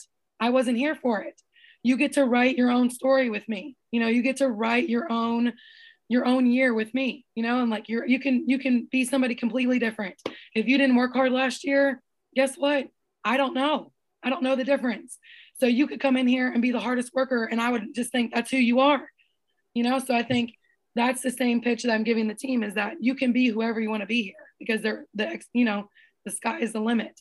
Um, I also think it's a really good opportunity.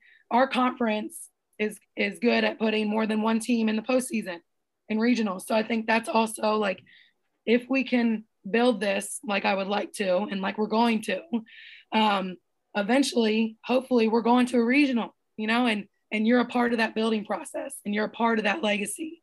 Um, so just kind of approaching it from that that aspect, and also I really think that all three of us here are going to do a good job of developing um, the player and the person, and so like you're getting the complete package. Like I think you know you'll feel like you're taken care of here. Um, we're gonna we're gonna look after you. All those things I learned at Alabama about life after softball. Um, those are the same things that you know I want to say here um, with Memphis. You mentioned and you, can have, and you can have some of the best barbecue in the world. So and you, you can have, you can always find somewhere great to eat. Always. and don't think Tom and I will not be taking advantage of that yeah. at some point. We will be up to visit. We will go to all the hot spots. Uh, yes. Uh, Steph, you mentioned the American Athletic Conference, and it's going to be changing in a couple years. Houston and UCF are leaving. UCF has kind of run things the last couple seasons. You're bringing in five teams, and it feels just looking at it like outside of Wichita State, there's going to be a little bit of a power vacuum. You said that you hope that your team can be one of those teams that fills in that spot at the top. What will it take to get there? Um, we're going to need some pitching. We're going to need some good arms first. Like pitching is everything. Um, I think if I can, you know, we can build what we have here, and I can kind of add to the to the to the pieces. We have a really good 23 pitcher coming in next year, um, and she has a twin sister who's a catcher. Um, but I think that you know, filling in the gaps of what we need. We need some more, a few more middle infielders. Um, we need some, a little bit more speed, a little bit more, a little bit more versatility in the lineup um, to give us more options. But I think it's just going to take some. We're going to have to use the portal. I think Ashley Chastain at Charlotte is a great example of how the portal can help you um, when you take over a program like Memphis or Charlotte, like she did, and using it to your advantage. So I hope that we can build, but it's going to come down to we got to get some good pitching in here, um, some solid, solid pitching because in our conference, that is what UCF UCF has. South Florida, Wichita hits the crap out of the ball.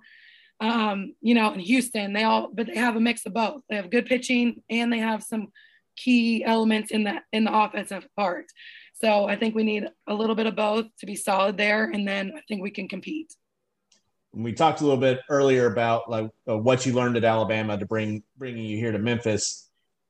It, are you trying to like toe the line of you know not trying to make Memphis Alabama because you know there's gonna there's gonna be some stuff that you could do at Alabama that you're just not gonna be able to do at Memphis or that are, are isn't gonna work and translate. Uh, how are you kind of you know navigating that? Yeah, I think I'm I learn every day about what would work great here and what wouldn't.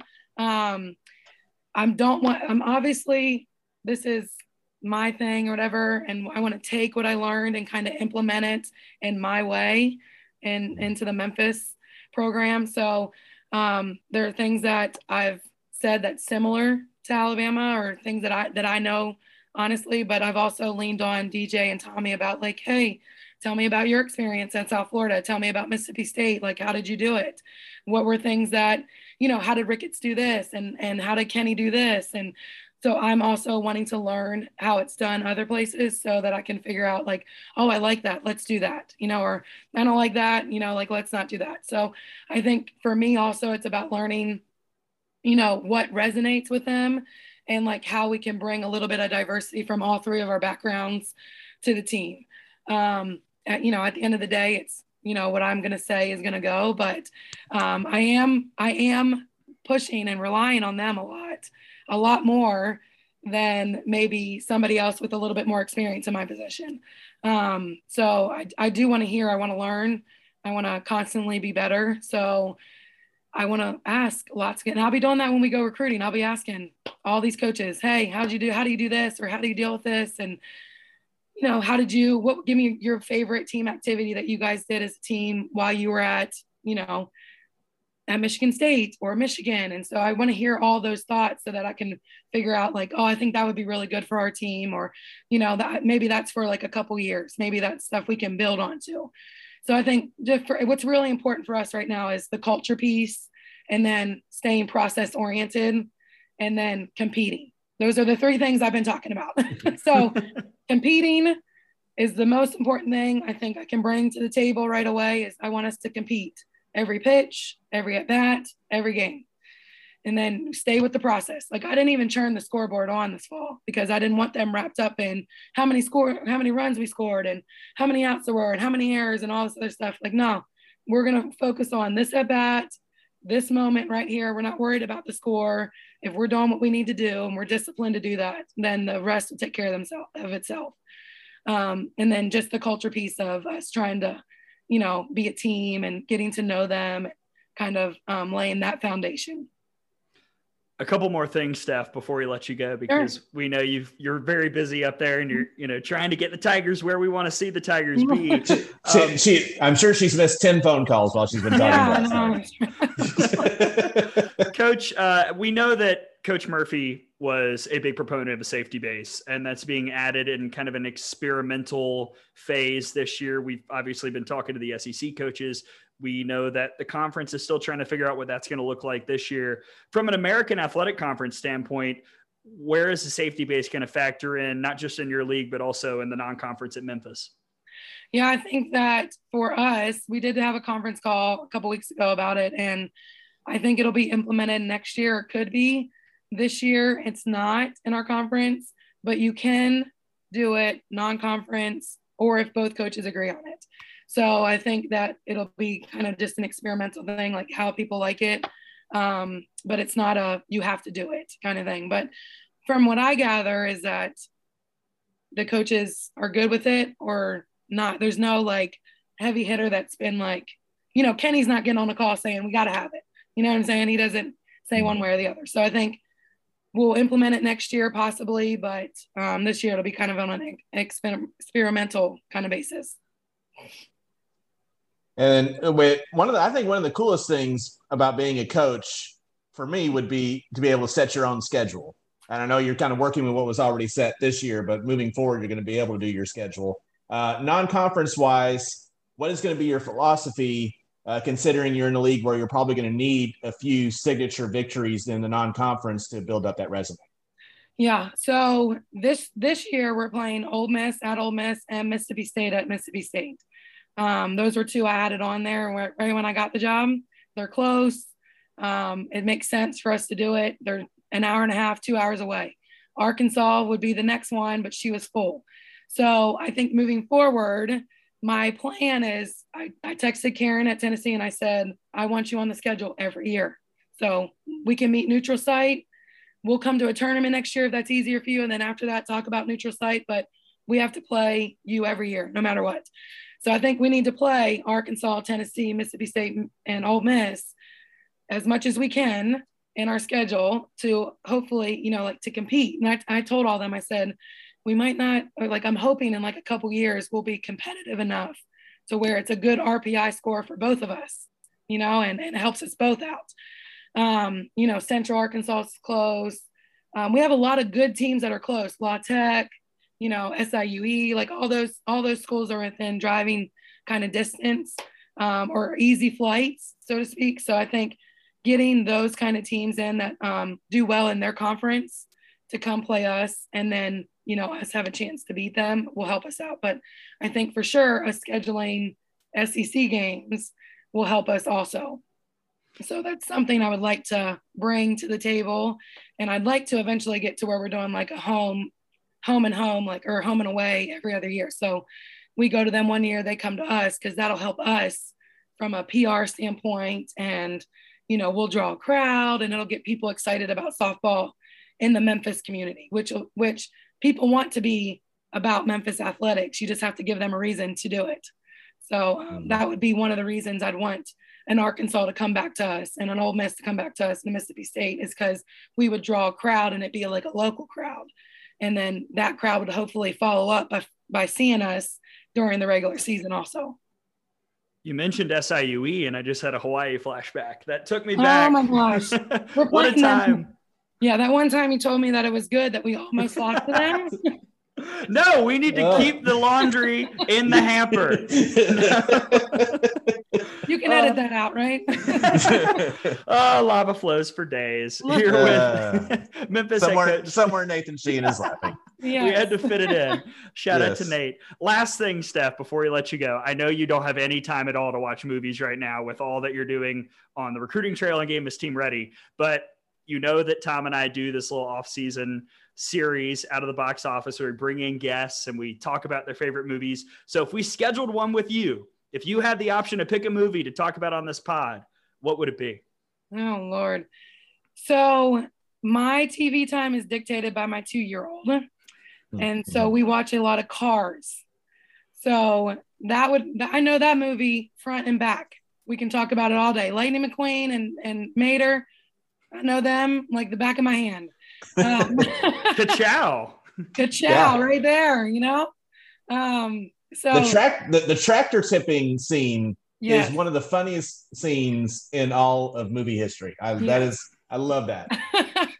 the liners that that Mater has are classic, and I think somebody could use them with their team. So if you're out there, watch the movie and bring one of those one-liners to the team one day. I am very ready to see Memphis on TV and see a stuffed Lightning McQueen in the dugout.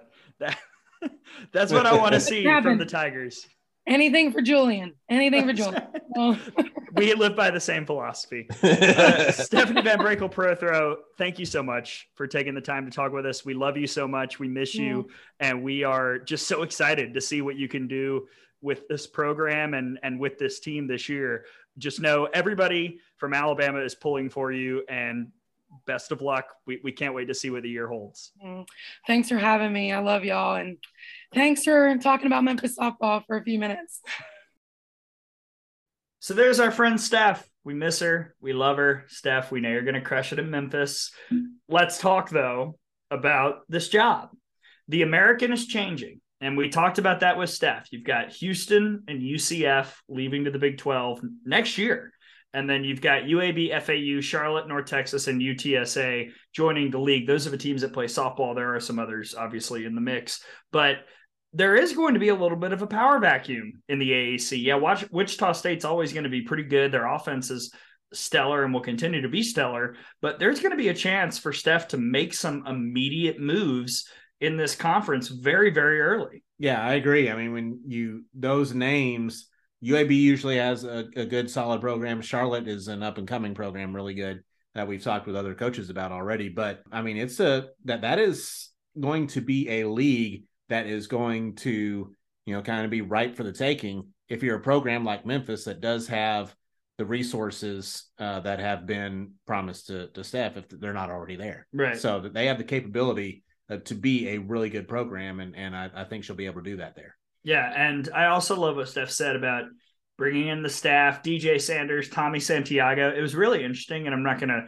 peel back the curtain in its entirety, but you know, like I've said many times, we're very good friends with Steph and we have a very active group text with Steph. And I thought it was really interesting to see kind of behind the scenes of how she was going about that process, giving us little bits and pieces here and there as she was bringing in assistance. And I was surprised at how quickly everything moves. I mean, we kind of saw a bit of that at Alabama this year with the pitching coach situation in itself and Alabama hiring Lance McMahon very quickly. But it really does move at warp speed as yeah. you're building those staffs. Yeah, it's really, really fast, and especially considering the point in the cycle that she was making those hires because she was hired somewhat late in the coaching t- change cycle to begin with. So she was a little bit behind the eight ball to start off with, but to be able to to pull in those type of coaches, I think was really impressive by her. And it kind of, I think it kind of showed that other people can see the the vision that she has. Mm-hmm. So I, I I'm really excited that she was able to do that. I was very interested to hear her talk too about, you know, getting those other you know the, the other points of views and the other perspectives on things and because uh, like the question i asked about yes you want to bring stuff from alabama but you know you can't just make memphis you know alabama north. There i mean Right. there's, there's there's so much you can do at alabama that you can't necessarily do at memphis right away.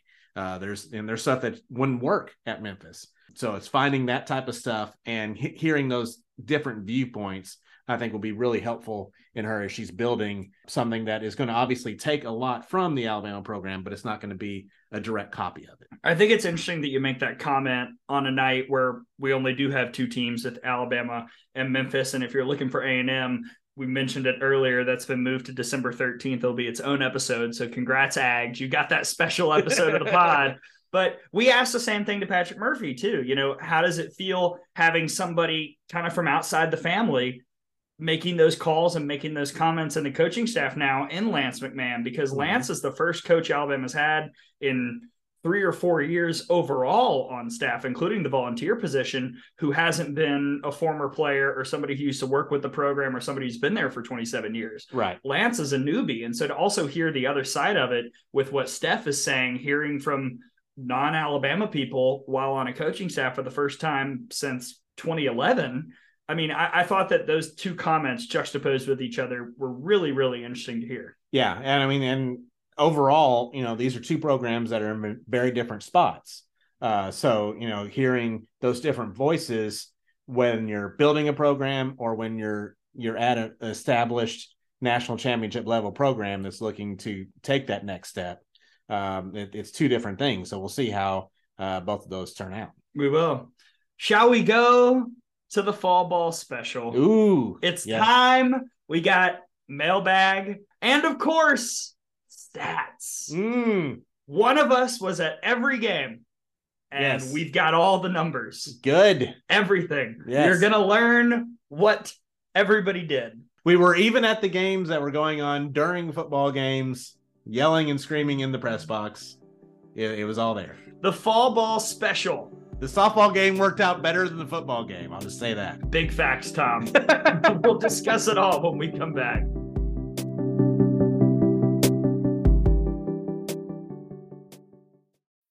When you need mealtime inspiration, it's worth shopping Kroger, where you'll find over 30,000 mouthwatering choices that excite your inner foodie. And no matter what tasty choice you make, you'll enjoy our everyday low prices, plus extra ways to save, like digital coupons worth over $600 each week. You can also save up to $1 off per gallon at the pump with fuel points. More savings and more inspiring flavors make shopping Kroger worth it every time. Kroger, fresh for everyone. Fuel restrictions apply.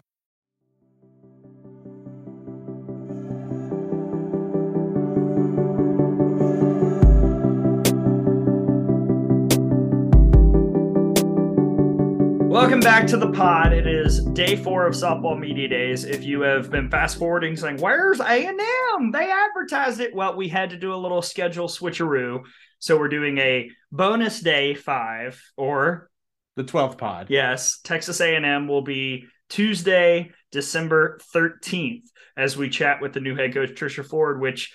I'm not sure it's been done a ton. I couldn't find very many interviews since she went to College Station. So I'm really excited to get her perspective on all that.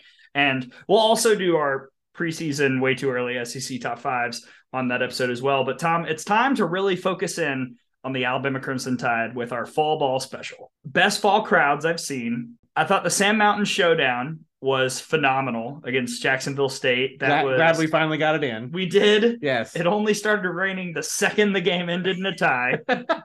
which everyone was real excited about. Yes. Uh, it was really fun to see Alabama face some Power Five competition as well with Georgia Tech. And we have Wallace State here, who had put in some really great fall results, beating Auburn and playing Ole Miss pretty close and actually beating Memphis and Steph. So it wasn't exactly some humdrum fall season. The competition was pretty good. And I thought overall, pretty successful first few months of the offseason, if you want to call it that, for Alabama Team 27. Yeah, I thought so too. I thought the new faces kind of showed, you know, why Patrick Murphy wanted them to be here um, and kind of showed out a little bit. We got to see what we think may be able if we were to put together an optimum lineup, might have a little bit of data to back that up now. Can definitely see some really good players, especially some of these freshmen um, that we'll definitely talk about here in just a little bit. And then got a lot of really good work from the rest of the pitching staff. Yes. You know, Montana pitched some, but you know, this was this was about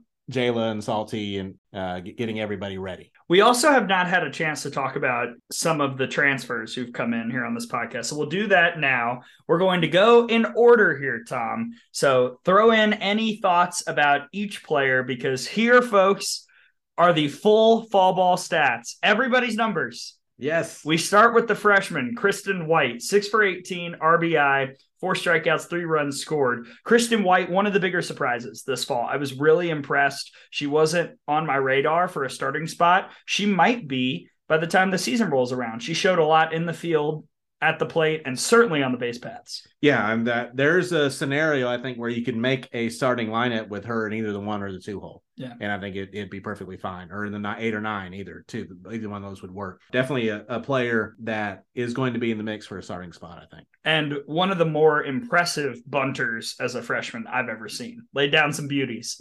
Faith Hensley, the reigning MAC Conference Player of the Year, the transfer from Ball State, her first year in the program. Three for 12, a 250 average, a triple, a double, three walks, three strikeouts, and three runs scored. Faith, I don't think had the numbers we were expecting. Probably she was expecting here in the fall, but a big part of it is making that adjustment as you get used to a new role, you know, after being kind of the the star on a group of five team. Now she's going to be another piece on a power five team. And I think that she'll figure it out. I think there's a lot mechanically to like about her swing and about what she does. It's just about building the confidence and getting the production that goes along with it. Yeah, I mean, I'm not in her head, so I don't know, but I think maybe she had a couple of kind of over days that she might have been pressing a little bit to start off with, trying to to prove herself, prove that she should be here. You know, that's not necessary. We we, we know you should be here. So you, were picked for a reason. Yes, exactly. So once she kind of got past that, her best days were kind of the last few games of the of fall ball. Uh, so it looks like she was kind of finding her groove. Ashley Prange, six for 14, four RBIs, a double, two walks, and two runs scored. I'm interested to see where she starts because there are a lot of infield pieces, as we talked about with Patrick Murphy. So you could just kind of move Prange around if you wanted to to get other people in. But Ashley Prange will be a starter for pretty much every game this year. Yeah, and it's going to be interesting to see her at having that role because you know last year she wasn't talked about nearly as much as Ali Shipman was. Right. So you know now she is at that same level as Ali Shipman coming into this year, and she is going to be one of, if not the leader on this team. Uh, so we'll we'll see how she's able to do with that role. Uh, but production wise, certainly looked like uh, she was re- raring to go in the fall. Speaking of Allie Shipman, yes, she's next on the list. Five for 17. That's a 294 average. Three RBIs, two home runs, both moonshots, four walks, no strikeouts, and three runs scored. I love the walk to strikeout ratio. I don't have the numbers in front of me. Her batting average, much more successful if she didn't go after the first pitch. And that was something we saw at the tail end of last year. You know, at the beginning of the season, if she swung at the first pitch, she was hitting like 600 and it tailed off to where that average was about 310 by the end of the year. In the fall, we saw that when she was more patient at the plate, she was having more success. Overall, though, where is Shipman going to fit in? She'll be your catcher more often than not, and she showed some first base in the fall as well. Yeah, I, I think that was kind of a an overall focal point of the fall was you know seeing where people could fit in other than their primary position. Uh, and yeah, Allie Shipman played first base and played it pretty well, I thought.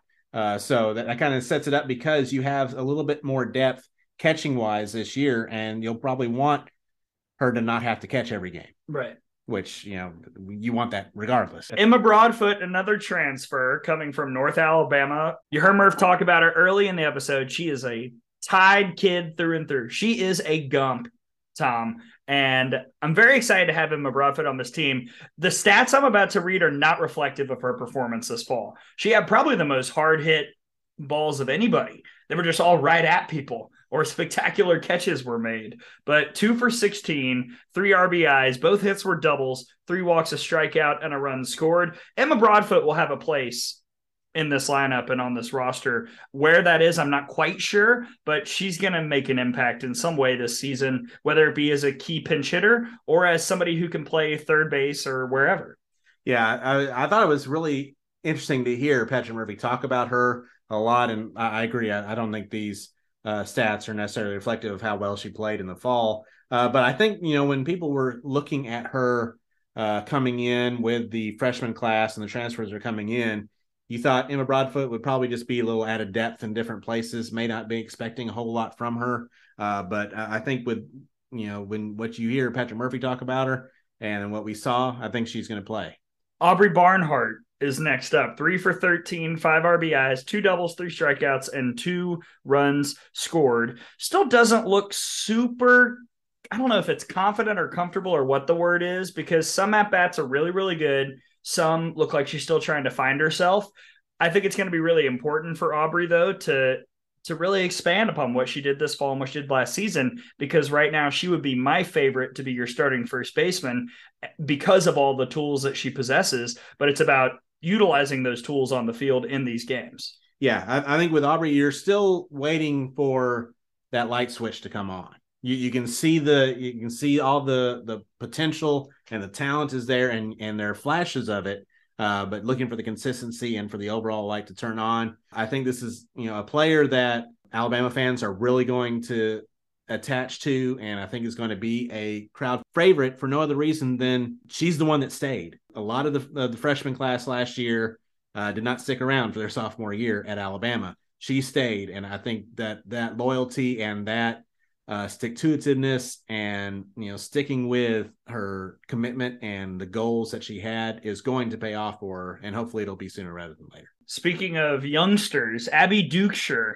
the freshman the dakotan mm. from the north side duke had some of my favorite fall ball moments and some where I was like, oh, right, she's a freshman. yes. And I think that that's just kind of what you get with some of these youngsters. The stats are seven for 17, which is a 412 average, five RBIs, a homer, two triples, four strikeouts, and four runs scored. This is a player that's going to drive in runs when she connects and she can hit for lack of a better term, the piss out of the ball. Mm-hmm. I mean, it is so hard, but there are also some at bats where she's going to look like a freshman and make some mistakes. And I think it's all about her not getting down on herself in those moments and trusting that the talent is enough. Because from what I saw in the fall, I would start Abby Dukeshire. I would. Yeah, offensively for sure. And I was very impressed what we saw defensively from her uh, in in the uh, on the infield. Uh, I think she was, and she can play short. She can play second. They can move her around. She can play some outfield too, as Patrick Murphy referenced. Right. So I mean, there's again having that type of versatility and uh, flexibility is going to be awesome. But I, I think Duke is in that lineup more often than not. Jordan Stevens, a phenomenal fall. Your wow. leader in batting average, eight of 13 for a 615 average, four RBIs, a triple, three doubles, a strikeout, and six runs scored very curious to see how Jordan Stevens fits into this lineup because I'll be honest, I'm not sure how many times she makes my initial initial list as I'm charting out the outfield, but this fall she made a compelling case that she should see more action this season and we'll see how it all plays out because Alabama as you said earlier does have a lot of mid-major teams in the non-conference where you can mix things up. What Jordan Stevens needs to do is make it hard to impossible for Patrick Murphy to take her out of the lineup. The way that you do that is produce when you have your opportunities. Even if she's not necessarily in the starting lineup in game one, she's going to she's going to be in the starting lineup a few times on that first weekend. Make it where all right, we got to put Jordan Stevens in. Make that make that be the thought in Patrick Murphy's mind every every time he sits down to write out the lineup. All right, Jordan Stevens is in there, and then you know everything else kind of falls where it does. And if he if she continues to have the type of weekends like she had in the fall, that's going to be there. Kali Heivilin. Speaking of people who are going to get playing time, yes, this is an interesting story and kind of a dilemma for Patrick Murphy. So Kali Heivilin, seven FGCL, FGCL, that's right. right. She was a slice. Mm. Seven for 16, a 438 average, seven RBIs. That's second best in the fall. Two home runs, a double, two walks, three strikeouts, four runs scored. She looked phenomenal in the field. And I think you're at the point where she might be your best shortstop option. And that's nothing down on Bailey Dowling. I think Kali's just raised her level that much to where you almost have to start her in the field because she's been so good. And if the bat is like this, 438 might be a little bit high, but if it can be above 280, I think you're you are in the best position if you're Alabama if Kali Heivilin is playing to the level where she is an everyday starter. If that's the case, then I think you're in a really good spot. Mhm. And from what we saw in the fall, we should be in that spot. The softball season is short comparatively. You know, you, you take a look at like a Major League Baseball season. If somebody has a bad month, they can still have a great season. If you have a bad month in the softball season, you're you're no longer starting. Right. and you know, it and sometimes that means if you have a bad weekend or a bad couple of weekends, that could be the case. And there's so much talent on this team and so much depth that you have to be consistent to be able to be in that lineup and stay there. But I think we have seen a good jump from Kali because we both saw her in, in the FGCL. Had a, a struggle to start off with, but as that season kept going toward the end of it, she was kind of hitting her stride. and being clutch in those Right, moments as well. You yeah. saw her hit a bunch of home runs at the tail end. Right. Yeah. That's I, I came down. I was only there for the last two and a half, three weeks of the season, and I saw all of Kali Heivilin's home runs. Yes. so I mean, you know, she got that going, and then she had that great, you know, the great defense was there the whole time. So that's that is the capability. Just got to be consistent. McKay Gidley is back. Didn't get an at bat in the fall. Seven runs scored. She's going to be one of your primary pinch runners. And then as we continue on down, we've got a couple outfielders right after Gidley as well. Starting with Kat Grill, three for eight this fall, two RBIs, a double, two walks, three runs scored. Kat's going to be in the mix to be a starter. Will she be? Probably at some point. Will she be for the whole year? Probably not, because that's kind of how the right field spot has worked Yeah. the last few years. But Kat just keeps doing work. Right. And, and it's not just it's not just an effort. It is a improvement and a consistency that you're seeing from Kat Grill uh, that is going to keep her uh, in the conversation to be in the starting lineup. Yeah, if she can cut down on some of the strikeouts, which were kind of an issue last year, she'll make a case. And you'll note I did not read any strikeouts in that fall ball line. Right. So there you go. Larissa Preuitt. If I had to put money on one person that will play every game if she stays healthy, my bet would be Larissa Preuitt. Whether that is as a starting outfielder, whether it is as a pinch runner, whether it is as somebody in the at the plate, she's going to play every game because she has too many weapons that Alabama can utilize. The fall line, seven of thirteen for a five thirty eight average, three RBIs, a triple, two walks, a strikeout, and a just maniacal eleven runs scored. I mean, she's going to be used this year, and I'm excited to see how Patrick Murphy implements her in this lineup, whether it be at the one of a two spot or maybe down at the bottom. Her defense impressed me too. yeah. I mean, I I don't think she's going to be a pinch runner very often, I agree. in my opinion. And I If she's not starting, she will come in as a pinch runner, but I don't think that'll happen often. Right. Uh, I think, you know, when you come to Alabama and you are a player that can play, you're going to be a center fielder, possible leadoff. That's quite a lineage that that you that you look back on at what has been, you know, was Grace center field at the Rhoads House uh, in the now 27 years of this program. You know, I think she's going to be able to fit in there by the end of her career, if not right here at the start. So I think she was outstanding and look for her to make immediate impact on this program. Hmm. Next up, Marley Giles, another catcher, two for 10, two RBIs, two walks, two strikeouts, and two runs scored. I like the upside. Tough fall for Marley. You could tell that she was just trying to get her bearings, and she's going to be one that's going to have to slowly learn when to swing and pitch selection. You could tell that that's something she's still trying to develop. But another player that when she makes contact, good God, run and hide. Yes. Like she puts some bat on ball, and it is loud.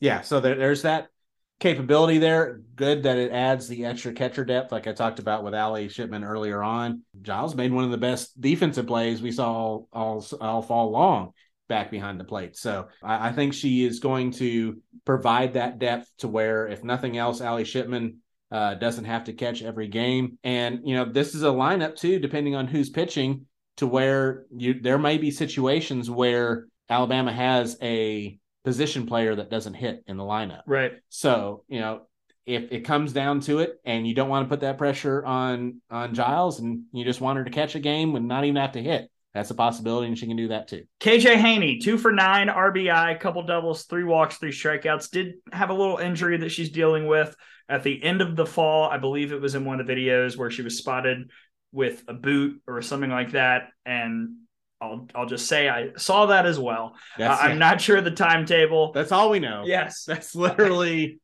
we saw the same video you saw. Yeah, pretty much it. But KJ is doing a couple things to really kind of improve her swing, and she's gone into the box with a new kind of approach. So once she gets healthy, I'm hoping that fans get to see that this year because by the end of last year, KJ Haney became your most reliable off the bench pinch hitter, whether it be for getting a timely hit, like against South Carolina or like against Stanford in regionals, or just to keep an inning going, like Right. she did so many times at the tail end of the regular season with her walks. Incredible eye that she has. If you can have that consistency to where she can put the ball play a little bit more and then have that power as well, she can be a very scary pinch hitter or DP for this team. Mhm.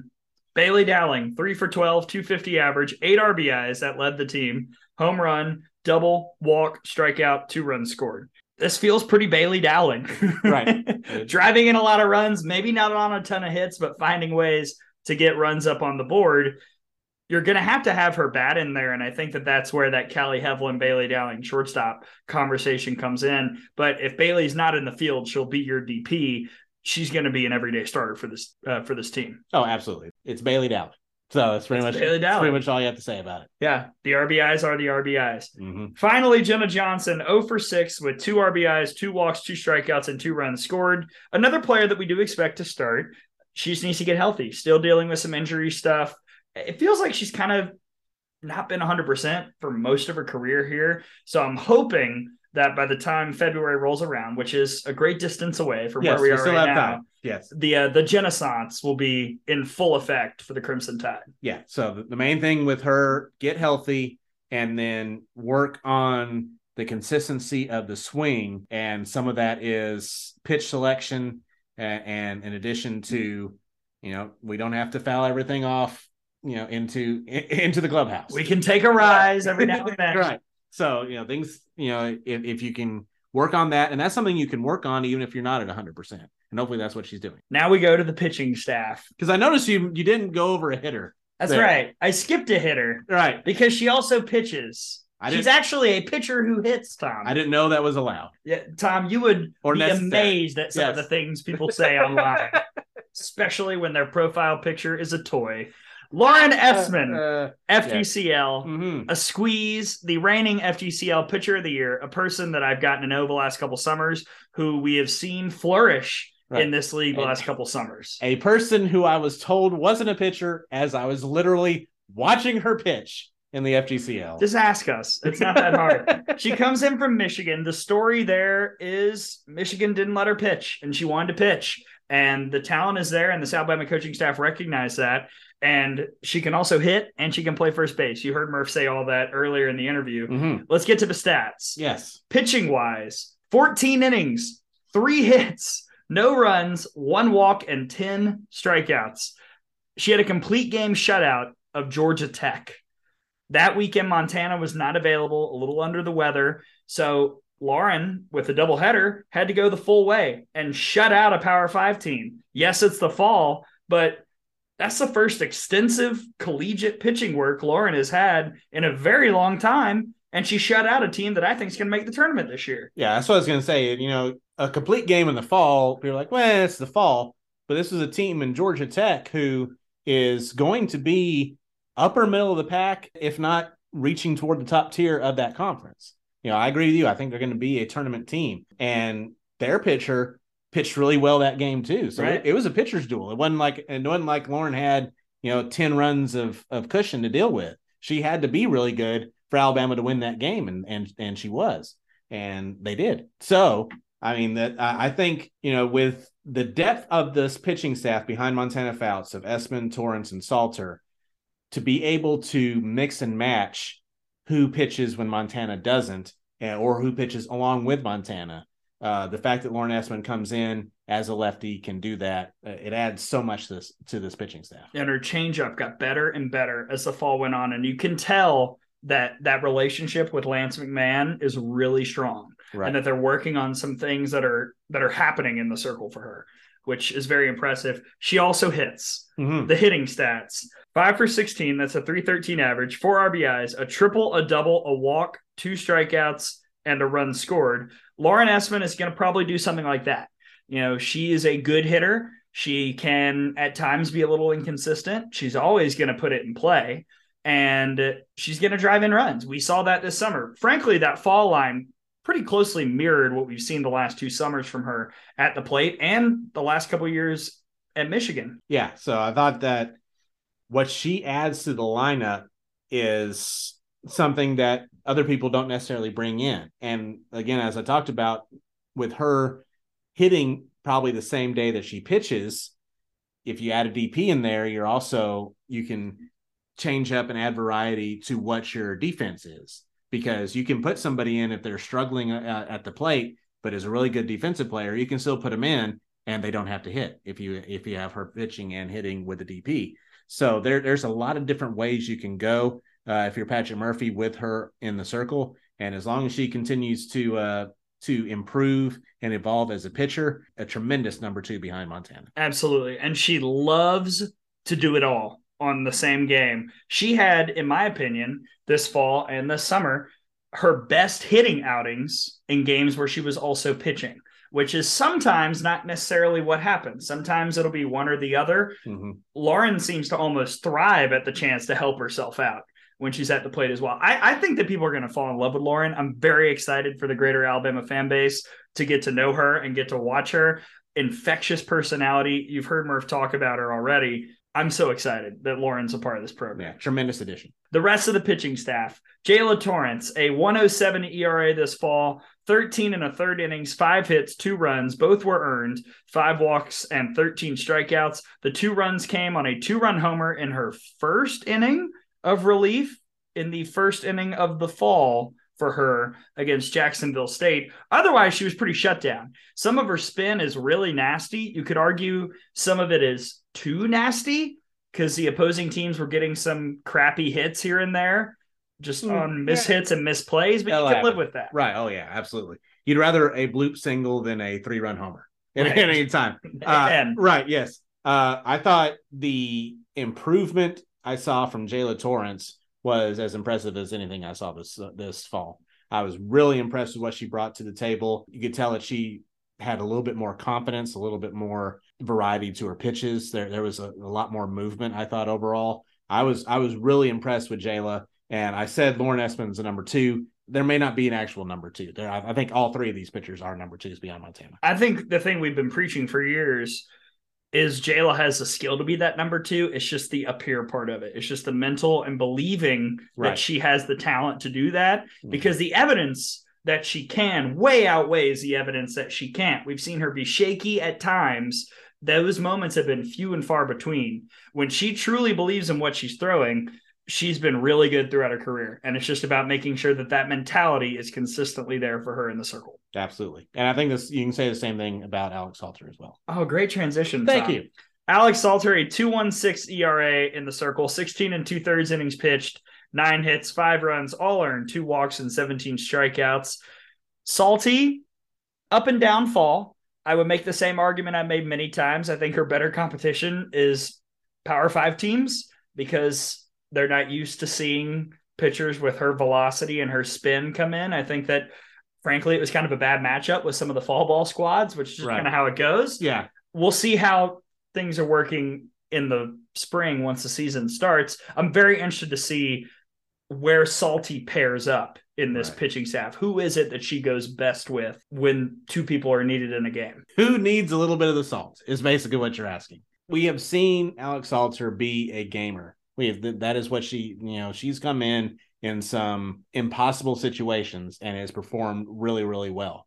Um, and I think that's going to continue to help her as she continues to improve and evolve as a pitcher. It's just, yeah, like you said, it's going to be who does she pair with as far as who Alabama is facing and also who Alabama is pitching in that particular game. Who's, who's going to be the one two punch with Salter? Yeah, I don't have it in front of me, but I would be very willing to guess that the games in which Alex has performed the best have been the best opponent she's faced. And it makes her a fun little wild card for Patrick Murphy and Lance McMahon to utilize when they're figuring out who will pitch in a game. Right. Finally, the People's Queen, mm. Montana Fouts. Have you heard of her? I have heard rumblings. Yes. You've got to think she's the favorite this year for SEC Pitcher of the Year. It's her final season, her last go round. The fall, no reason to get her a ton of work. We know what she is. There are some different things I'm not going to spoil on this podcast that you'll see once the season starts out.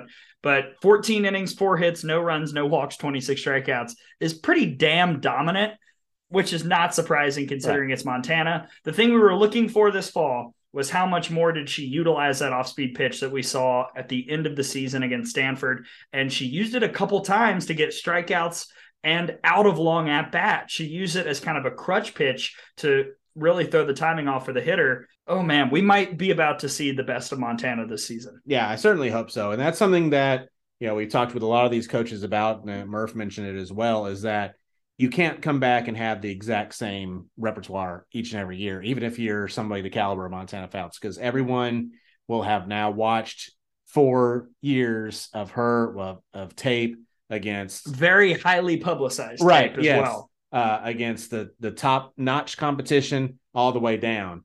Uh, so you got to have different things in the toolbox, and that changeup that we saw her really begin to, out of necessity, utilize against Stanford. If she's able to do that at any point in any game with the confidence, uh, because it's not like she doesn't have a changeup, as we've talked about so many times. She just didn't want to throw it. Now she had to, and it's been shown to her this this is why we want you to throw the changeup because it is so effect so effective in, in, those type of big situations. Like and like you said, at some point there's going to be somebody that's going to time her up a little bit, foul off, foul off, foul off. Try to wait for that, you know, w- wait for that mistake. If you can throw a changeup in there, then that messes up that timing and you can get that strikeout. Should we get to the mailbag?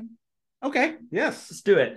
This is from Chris. Can you give a rundown of the biggest non Bama transfers and how they will impact the teams where they've landed?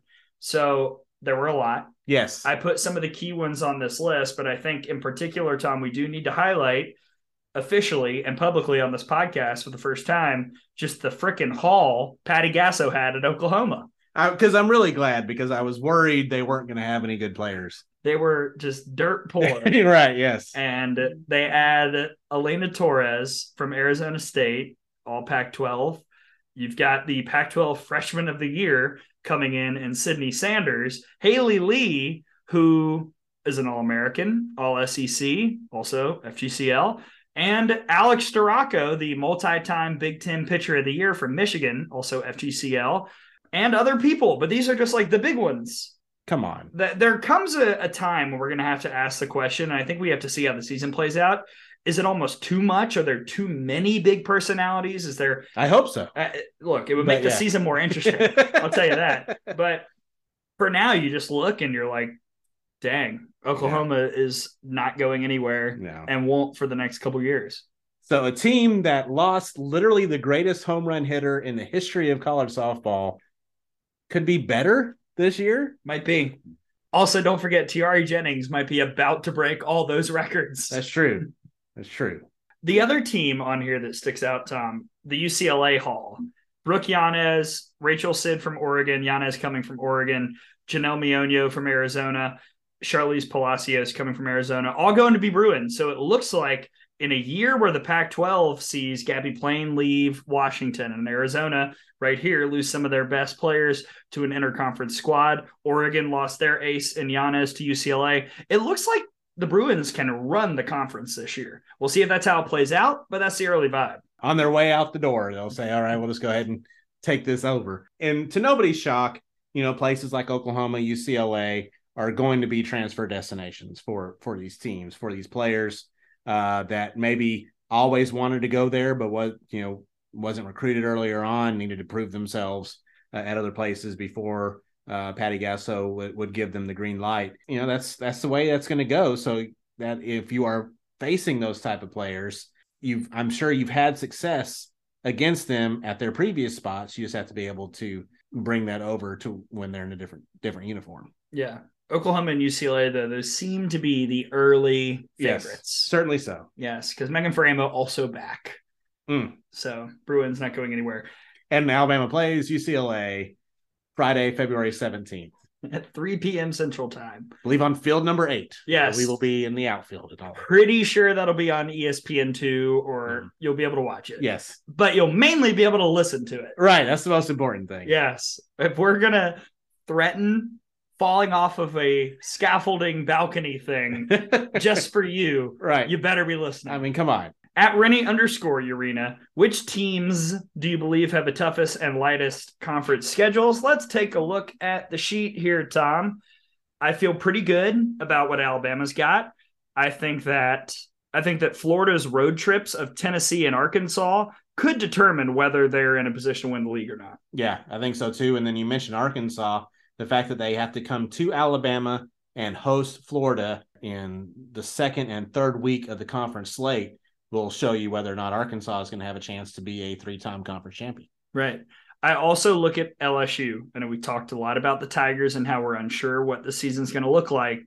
It's a very pivotal first two weekends in SEC play at South Carolina. That's a series you should win, if not sweep. If you don't, you've got Tennessee at home the next week. Mhm. That is a series where you're probably going to be the underdog. If you don't have good vibes going into that series and you struggled against South Carolina, you could be looking down a very dark path early, early in conference play. Right, because you know you, you have that Tennessee uh, home series, but then you have to go to Ole Miss the next week, and you know Ole Miss is going to be one of those teams I think is going to be a is threatening to contend this season. So there there's going to be it's it's a tough nine game stretch to start things off for LSU, uh, but you got to get two if not three from South Carolina, and you know teams like South Carolina that aren't necessarily going to be competing for the championship can still say a lot about who wins the conference championship. Uh, because as we always talk about in the SEC, sweeps are precious. They're very hard to come by. Uh, if you can avoid getting swept, you can make a big a big impact on who wins the conference. Agreed. Another two things I want to point out before we go to the next question. Georgia does not play Alabama this year. We talked about that. The road trips are at A&M, the biggest wild card in the conference, in my opinion, at Arkansas, at Florida, and at LSU, which if the Tigers are good or not, Baton Rouge is still a tough place to play. That is not an easy road slate at all for the Bulldogs. No, we see a lot of times, you know, especially you know we, have these interviews. We talk to the coaches. Uh, well, these I think this team can can contend. I think this team can contend. You know, and you come out of it thinking ten or eleven different teams can contend. They, they all can't. There's there's going to be some losses taken somewhere, and it's going to be based on the on schedules sometimes. And uh, Georgia, th- that is a tough road slate for the Bulldogs for sure. Also, you've got most of the teams that we perceive as contenders Alabama, Arkansas, Florida, Georgia, all finishing conference play on the road, which is interesting. That could throw a little wrench. The final weekend bye week goes to Texas A&M, a team that I don't think either of us think is going to win the league. That's also been a story the last few years. The team in the driver's seat didn't have to play that final weekend of conference play, and we're just watching Yeah, from home. Yeah, so that that is not. I don't think going to be the case this year, uh, and it'll be interesting to see if you know you go into that final weekend of May fifth through the seventh of twenty twenty three with the conference championship still up in the air, and how many teams will still have an opportunity to claim that championship in that last weekend. And who swoops in? We know somebody well. Brooke, any non SEC schedule that sticks out going into the season other than OU? We haven't really talked about the OU schedule. It's nuts. Well, it should have to be. I, I think you, you should have to play. eh, You, the non-conference schedule should directly re- reflect uh, the number of impact transfers that you bring in. For every former All American, right? you have to play five ranked teams. Which is pretty much what Patty Gasso is doing. Let me read this. I'm just going to read the big ones, which Okay. is most of them. Right. So they start off in Irvine, Duke, Liberty, Stanford, Washington. That's the first four games of the year. Wow. Okay, great. Then they've got Baylor in Waco. That's a non-conference game. Remember, Baylor almost beat them last year. Mm-hmm. So don't forget that. Then they go to the Mary Nutter, take on Texas A&M, a Utah team that they only beat 2-1 a season ago. Oh, and then close with UCLA. Oh, there you go. There's a marquee. Then they come back to Norman. Two games against Kentucky. Hmm. yes. We'll Ho- be rolling. hopefully, a lot of different people. Let's just roll them through. Then they go to Starkville and take on Mississippi State twice before coming back home for a Tuesday midweek against Florida State. Those midweeks hosting Florida State, oh, those are great. Mm. Yeah. I hope that's on TV. I'm I would think it would be. I I genuine if I have to pull that up on Bally Sports or something, I'm going to be very upset. Sooner Vision. I'm sure that one. Then they go to Oklahoma City to take on Northwestern, and then Auburn twice. Auburn, we think, is going to be better this year. I'm Yeah. interested to see how the Tigers match up there. Then we referenced it earlier the Tuesday, April 11th game in Baton Rouge against LSU. Prime time. We'll record an episode that night with Caleb Rowe. Get, start cooking the gumbo now. That's it. Then they go to Miami of Ohio. Sure. Okay. Louisville and the Red Hawks there. Miami of Ohio, not a bad team. Just saying, don't be shocked if that one is weirdly close at some point. Uh, Sunday at 9 a.m. Central, they're playing Miami, Ohio. Sleepy, sleepy. Huh? Mm. At Wichita State, of course, they close in conference play with three games at Oklahoma State. Wichita State usually scores a couple of touchdowns. The problem is they give up five. So beyond Oklahoma, the one that stuck out to me was Liberty. Liberty does take on the Sooners when they're openers. Mm-hmm. They play Duke, Washington, Stanford, at UCLA, Ole Miss, Tennessee, at NC State, at Kentucky. Months later, they play Duke again in Durham, at North Carolina, two against Virginia Tech, Clemson. Oh, yeah. And they take on Alabama at Marshall because that's going to be a doubleheader of a title take on the Thundering Herd. And then we'll also play Liberty, who's just there for some reason. We're just hanging out. Oh, by the way, here's Dr. Dot. From Sid, who could be the unexpected shining stars in the current roster?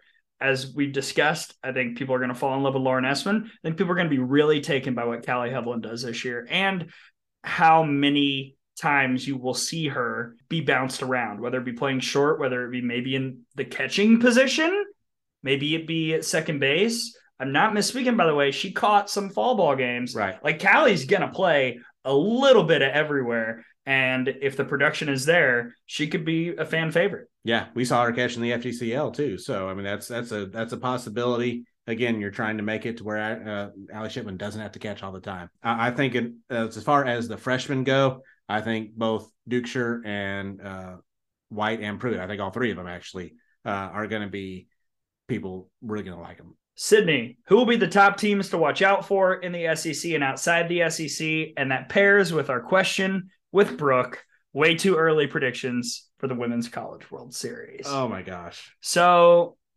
I- I'm just going to shout out some teams outside the SEC. Tom, you can give me your thoughts. Oklahoma, I'm probably going to be good. Yeah. yeah. UCLA, I think they'll probably be good too. Yeah. Oklahoma State. Uh, I think they should be. Team chemistry is going to be my question mark. They brought in a lot of people, Mhm. and I'm interested to see how the pitching staff looks. They do bring in Lexi Kilfoyle. They had already, you could argue, the best pitcher in the country by the tail end of the season in Kelly Maxwell. She was Right. Oh, yeah. cruising at the end of the NCAA tournament until the very end. Would have liked to have seen Oklahoma have to face her. Yeah, would have Uh, been fun. Yeah, yeah. Uh, so, and then the question you have with Lexi is still health wise. Yeah. Is she, is she going to be there at the start? Is she going to be available at the end? That so that there are still some question marks with Oklahoma State. I wouldn't put them through quite yet. Okay. Uh, Florida State. Here's my reasoning. Uh, besides all the obvious roster talent, Obviously, a really good team. Yeah. really good team. They do the every year thing. Remember, they won the title and then Right. they lost in supers and then they got to the national championship and then blah, blah, blah. And then last year they lost in regionals. This year, Florida State's going back to OKC. So I they- feel fairly confident. All right. Uh, I think other dark horses, Clemson. Every year they've done a little bit better. Regional Mhm. supers is this year for OKC. Virginia Tech, I've heard rumblings of an excellent freshman pitcher coming in to go with Lemley after Rochard has already left. If that's a real thing, look out. And then Stanford. I mean, Stanford was pretty young in the circle last year, and they came to the Rhoads House and beat Alabama. Yeah. So I, I think that they have the potential to be a dark horse to be a seeded team and maybe go back to Oklahoma City with the Pac 12, as I referenced earlier, kind of being a little more wide open beyond UCLA. Right. Yeah. So yeah, the race is really going to be who's number two in the Pac-12, and uh, I think you know two, three, maybe even four in the Pac-12 is going to be hosting regionals, and you know two and three will probably be hosting supers. So you know if you can get in that spot, I think you're you're in, in good shape because you know last year kind of an anomaly as far as you know the the teams and how they made it to Oklahoma City. More often than not, it's going to go a lot more chalk than it did last year. SEC teams that could go to OKC, Alabama, Florida, Tennessee. I think Georgia has a chance.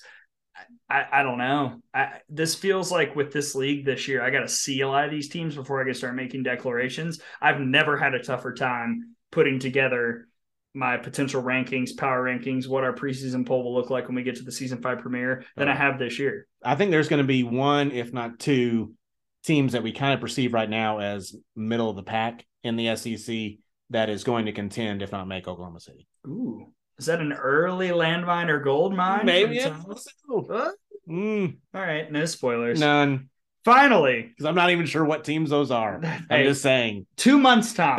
Two you. months. Thank you. Think about it. Mm, I will. You can ruminate on the possibilities.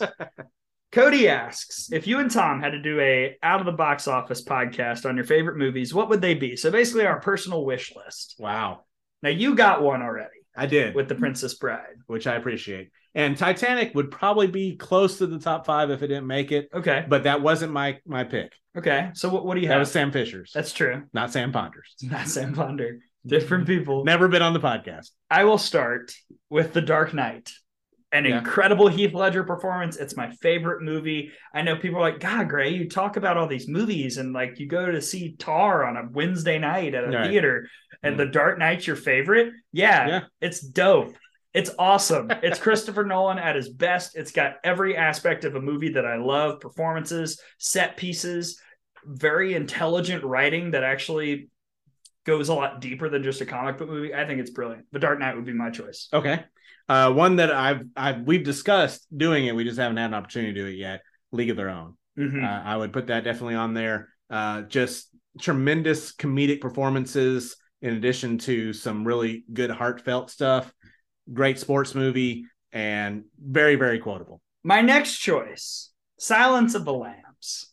Ooh. This is my older movie, you know, Wow. pre earlier, earlier movie. Everything else on this list is after 2010. Okay. But Silence of I the was on, Lambs. I was only in high school when this one came out. You I don't think you were born, right? Yeah. I was not. Silence of the Lambs is just such a classic. And I think that there are so many fun, intricate details about the filmmaking that Jonathan Demme does here. Anthony Hopkins, until Heath Ledger, had given the best villain performance maybe ever in a movie. And this is one that anytime it's on, I turn it on. And I feel like that there are a lot of little things about it that would make for good discussion and good debate. I will go the opposite of the spectrum, opposite end of the spectrum for my number two pick, Anchorman. Oh, SID extraordinaire Nathan Sheehan. Yes. That's our that's our Nate movie. Speaking of quotable movies, the second one had its moments. The first one, one of the greatest comedies of all time. Yeah. And the funny thing is, if you talk to anyone who is in broadcast news in the like 70s or 80s, obviously this is a over the top spoof of it, but they'll say it's not that far off from what it what it kind of was at that time. Yeah. So it, it's it's su- such a great movie. Will Ferrell, probably funniest movie he's ever made. Ooh, I'm not going to fight it because Yeah. that is a hashtag save it for the pod Okay, debate. all right. Well done. Thank you. So I'm going to do a little bit of shifting. I'm going to keep you on your toes, Ooh, Tom. oh yes. My third one, I'm going to take Airplane. Oh, I think this is the best comedy ever made. okay. Uh, I think that that would be a fun discussion. A movie that I saw very early in life. I think it was 10 or 11. Probably shouldn't have been watching it, but my God, so funny. It became a yearly watch at basketball camp. Like we would go to basketball camp and we would say, All right, airplane night, Friday. And we would prop it up on a laptop or however we were watching it. And we would we would just cackle our faces off Sure. just it has a little bit of everything. One of the most quotable movies of all time. Of course, I'm putting it on my list. Okay. Tom, surely you can't be serious. No, I, I'm I'm down for an airplane podcast. Yes. Which coach would do airplane with us? Rachel Lawson? Or shockingly, Karen Weekly. Maybe. Let's do airplane with Karen Weekly. the dream Wow. is alive. Yes. Uh, I'm going to stick with the comedies, and this is the one I believe we mentioned a little bit with. I think it was Patrick Murphy. There have been so many that we've talked about. Dumb and Dumber. Put that one down. I like that. Yes. Again, for the quotableness. Little Philly, break your heart. No, it was a girl. Just so many, and and with a lot of these movies, it's not like the most famous and popular lines. It's it's the other stuff that that when you when you quote it and somebody laughs and they know that's what what it came from, like, yes, you're my friend. That's it's the little. It's the little stuff. Yes. My next selection is Parasite. I just want to talk about this movie with people. I, I I know you haven't seen it yet.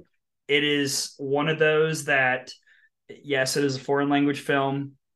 After about five minutes, you don't care. It, it is it is to me one of the more impactful theater going experiences I've ever had. One of the best, just overall plot mechanical twists I've ever seen pulled off. Wow. And I'm never gonna spoil it. Don't ask me. If you do, I'll say come over and watch it with me, and we'll do it together Okay. because I, I I think this movie is incredible, and I just love I just love talking about it with people, and I think that the most heaping praise I can give upon it is the fact that my mom, who falls asleep every night at nine without fail, she does not stay up past nine o'clock. I got her to start this movie at nine thirty and stay up the whole time. wow. That's it. Yeah. That's all I have to say. Lori Robertson, that was for you. Free shout out. Wow. Okay. All right. Uh, I'm going to stick stick with the comedy genre for my number four. And if you follow me on the Twitter, you saw the annual watch quote tweeted National Lampoon's Christmas Vacation. Yeah, this was on my list too, but I figured you would say it. Yes. I mean, and again, it's one of those.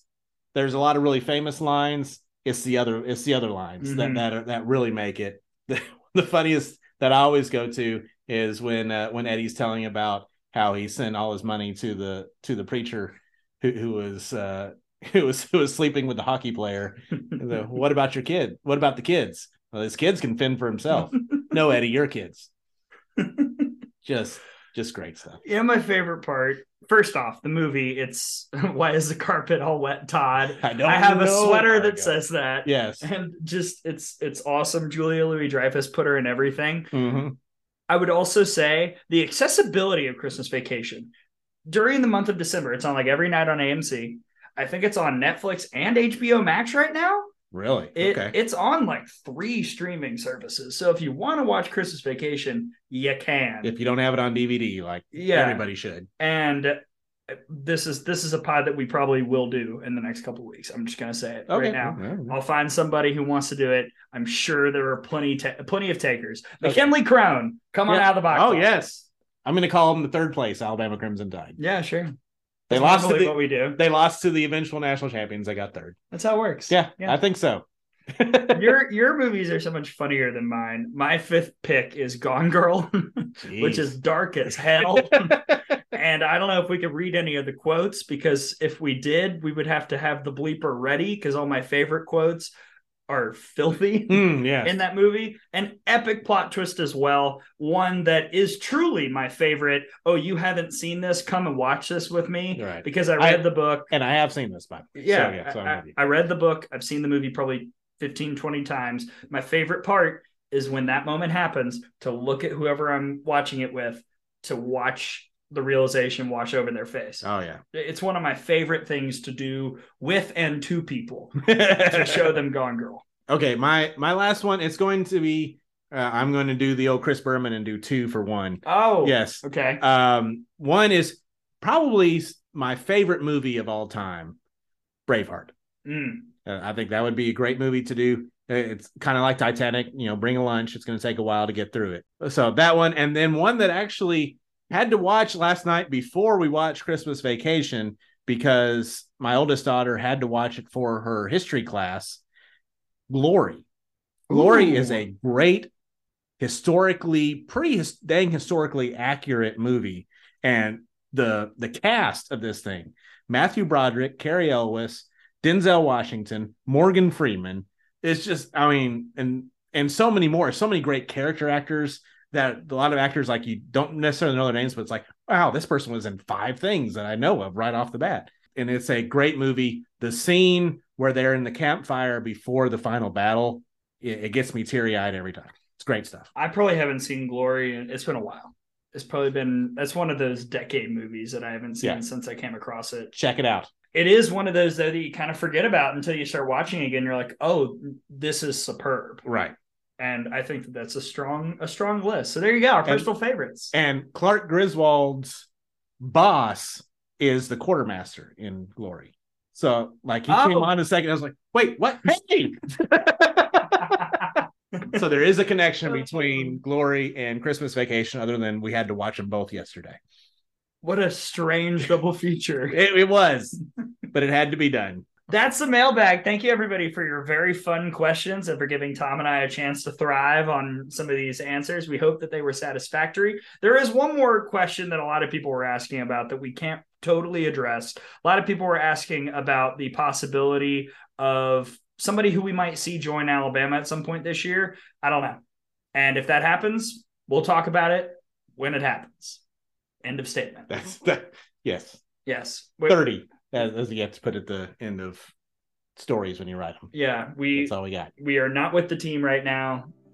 We'll find out when we show up. Mm-hmm. Yeah. There you go. When we come back, we will close out day four of softball media days, essentially the finale, but we'll also get you ready for the 12th pod, the Mm. bonus episode coming Yes. on December 13th. That's on the other side here on Out of the Box Podcast.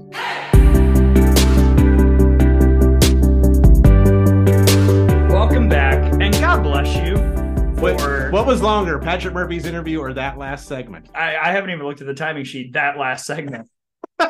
Absolutely. Welcome to our softball podcast. Hey, how dare we? I know. Oh man, this is supposed to be the last day of softball media days. We're going to do a lot of the recapping here, and we'll thank everybody. We do, of course, have Trisha Ford coming up on December thirteenth. But before we dive into what this event overall taught us, final thoughts from Patrick Murphy and Stephanie VanBrakle Prothro. Like I said, I think that Steph is going to hit the ground running and have Memphis improved from day one. We'll see record wise how much that improvement is reflected in the first season, but definitely as the American kind of evolves and changes in the next few years, Memphis is going to be at the top of that league. Patrick Murphy, another good interview with him, and we won't have him on for the season five premieres we've done the last few years. You know, since he did this, we don't really have anything to talk Right. with him about. So, Un- un- unless some some news breaks right. now. Next time we talk with Patrick Murphy in a public setting, it will be, I guess, kind of at trivia night, but mainly it'll be in that first game on the Crimson Tide Sports Network. Right, which will be in Tuscaloosa, uh, which is somewhat unusual. So weird. Yeah, it'll be odd. This is 100% technical behind the scenes. It's actually going to be a lot less stressful for me than Oh, what it really? normally is. But on the other hand, could be cold. So, so you know, it's a give or take. So It'll be nice to be home, right. or it could also suck. We'll see. or it could be seven degrees. It's always either one is possible. If that's the snow weekend Oh, we seem to get every year, that one day where it's going to snow when you wake up. right. Oh man. That of course concludes the four day frame that we set up for softball media days. Thank you to all the coaches, all the SIDs. What an event. I I think that this is probably the most forthright all these conversations with all these coaches have ever been. Yeah, it's going to be really up in the air. There's there are teams that are at the top and will be preseason favorites, but I can make a case for nine, ten different teams to be, if not winning, be at the top part of this league. I'll ask you this question. How many teams get a first place vote in the preseason coaches poll?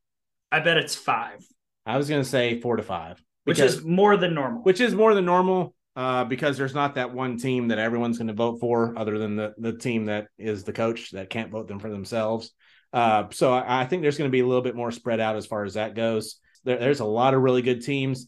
That I think the air mystery, uh, some of that is the the a result of just the college, you know, state of college sports in 2023. That you know the transfer portal, so many teams. Even if you have a lot of returning, there are everybody has new faces Yeah. everybody has a lot they're going to be working with trying to figure out work out the kinks so that i think that's kind of had a lot to do with it but at the same time you could definitely tell most of these th- coaches really like where they are and uh, i think it's going to make for an incredibly interesting season this is going to be, I think, one of the more fun years of the podcast we've ever had from a just conversation aspect. I don't know where Alabama is going to be. I have high hopes and I have thoughts about what they can do, but I think that the nature of the SEC is going to drive a lot of very fun interviews with all of our friends on Yeah. season five. and i think it's also going to be interesting to see especially early in the year how different teams seasons ended last year how much they are using that as either motivation for this year or not referring to it at all Right. So that's just I think it's gonna be personal preference to however the team is gonna go, what the coaches think. Um, we'll, we'll see.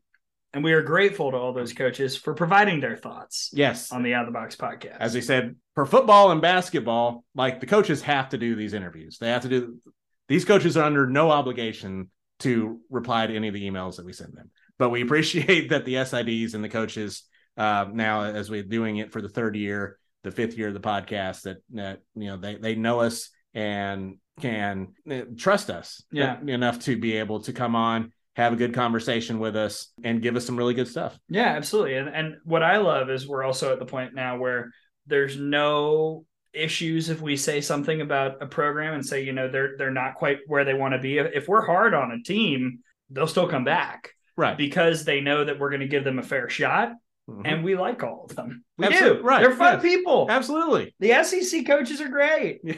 I would like to do a movie pod with all of them. If only I'd asked that. qu- Oh wait, we did. We did, and and we have the movies ready to go whenever they're available. But we're, I think, we're fair to teams, as you said. Sometimes we're hard on them because, and I, but I, well, I don't think we're harder on them than they are on themselves. I think that that's for Yeah. sure. And I don't, I don't think that we come at come at people with malice. No, I, I think never. we're we're just we're just saying you know what we see, and I think coaches generally appreciate that. You know, I I- don't think you just have to be glowingly over the top nice about everything that somebody does because if you're that and a coach knows that and they know that they didn't play very well that week, then they know that that you're not being sincere. So I I I think that I hope at least that they understand that and appreciate it. yeah, and we appreciate them. We do. and the SIDs. Thank you, SIDs. We nailed it. Great job. And we're not done yet. A&M will be released on December 13th, but knock on wood, that's all set. So we're going to get everybody 100% for sure.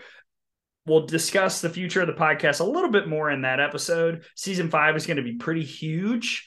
I've got a couple things planned here or there. We know we've got some on the road shows at Clearwater and probably Tennessee with our friend Brian Rice and a couple other things on the docket. So season five, gonna be great. Yeah. All right, let's wrap it up. Day four of softball media days. Tom, you know what to do. The people should follow at out of the box underscore pod. But if they want your Christmas hmm. vacation tweet along, where do they go? T Canterbury RTR on the Twitter. C A N T E R B U R Y. Beautiful. I am at Gray, G R A Y underscore Robertson. Follow us on the gram at Out of the Box 2. Thank you to Patrick Murphy, Stephanie VanBrakle Prothro, all the coaches, all the SIDs. Remember, Texas A&M is dropping December 13th. It is our bonus day five. Or, Tom? The 12th pod. Yes, that's probably going to be the official title. Mhm. But in general, we did it again. 2022 softball media days is pretty much wrapped up, and we're very grateful to all the SIDs at the SEC, Memphis, all the coaches. Everybody made it so easy. Tom, this was probably the weirdest year for us from a scheduling standpoint because Alabama soccer was playing super deep into Yes. the postseason, and I was like on islands with basketball. So we made it work, Right. and we're almost wrapped up with this. Uh, you know, I did did some of the uh some of the interviews overlooking the Gulf of Mexico and Pensacola uh, with the SEC soccer tournament, all that stuff. But we were able to get it all done, and again, we appreciate all the coaches and the SIDs making it happen. And thank you to everybody listening. Whether you're an Alabama fan, a fan of one of the other teams, or just a fan of softball, thank you for giving us some of your time. Absolutely. And make sure that you tune in for season five of the podcast. That'll launch about one week before the 2023 season. And don't forget our bonus episode, day five, so we can get everybody in. Texas A&M will be wrapping up softball media days on December 13th. For my partner, Tom Canterbury, I am Gray Robertson. Thank you so much for hopping on along with us on this journey through the SEC with a pit stop at Memphis on softball media days. It was a blast. We'll see you next time on the Out of the Box podcast.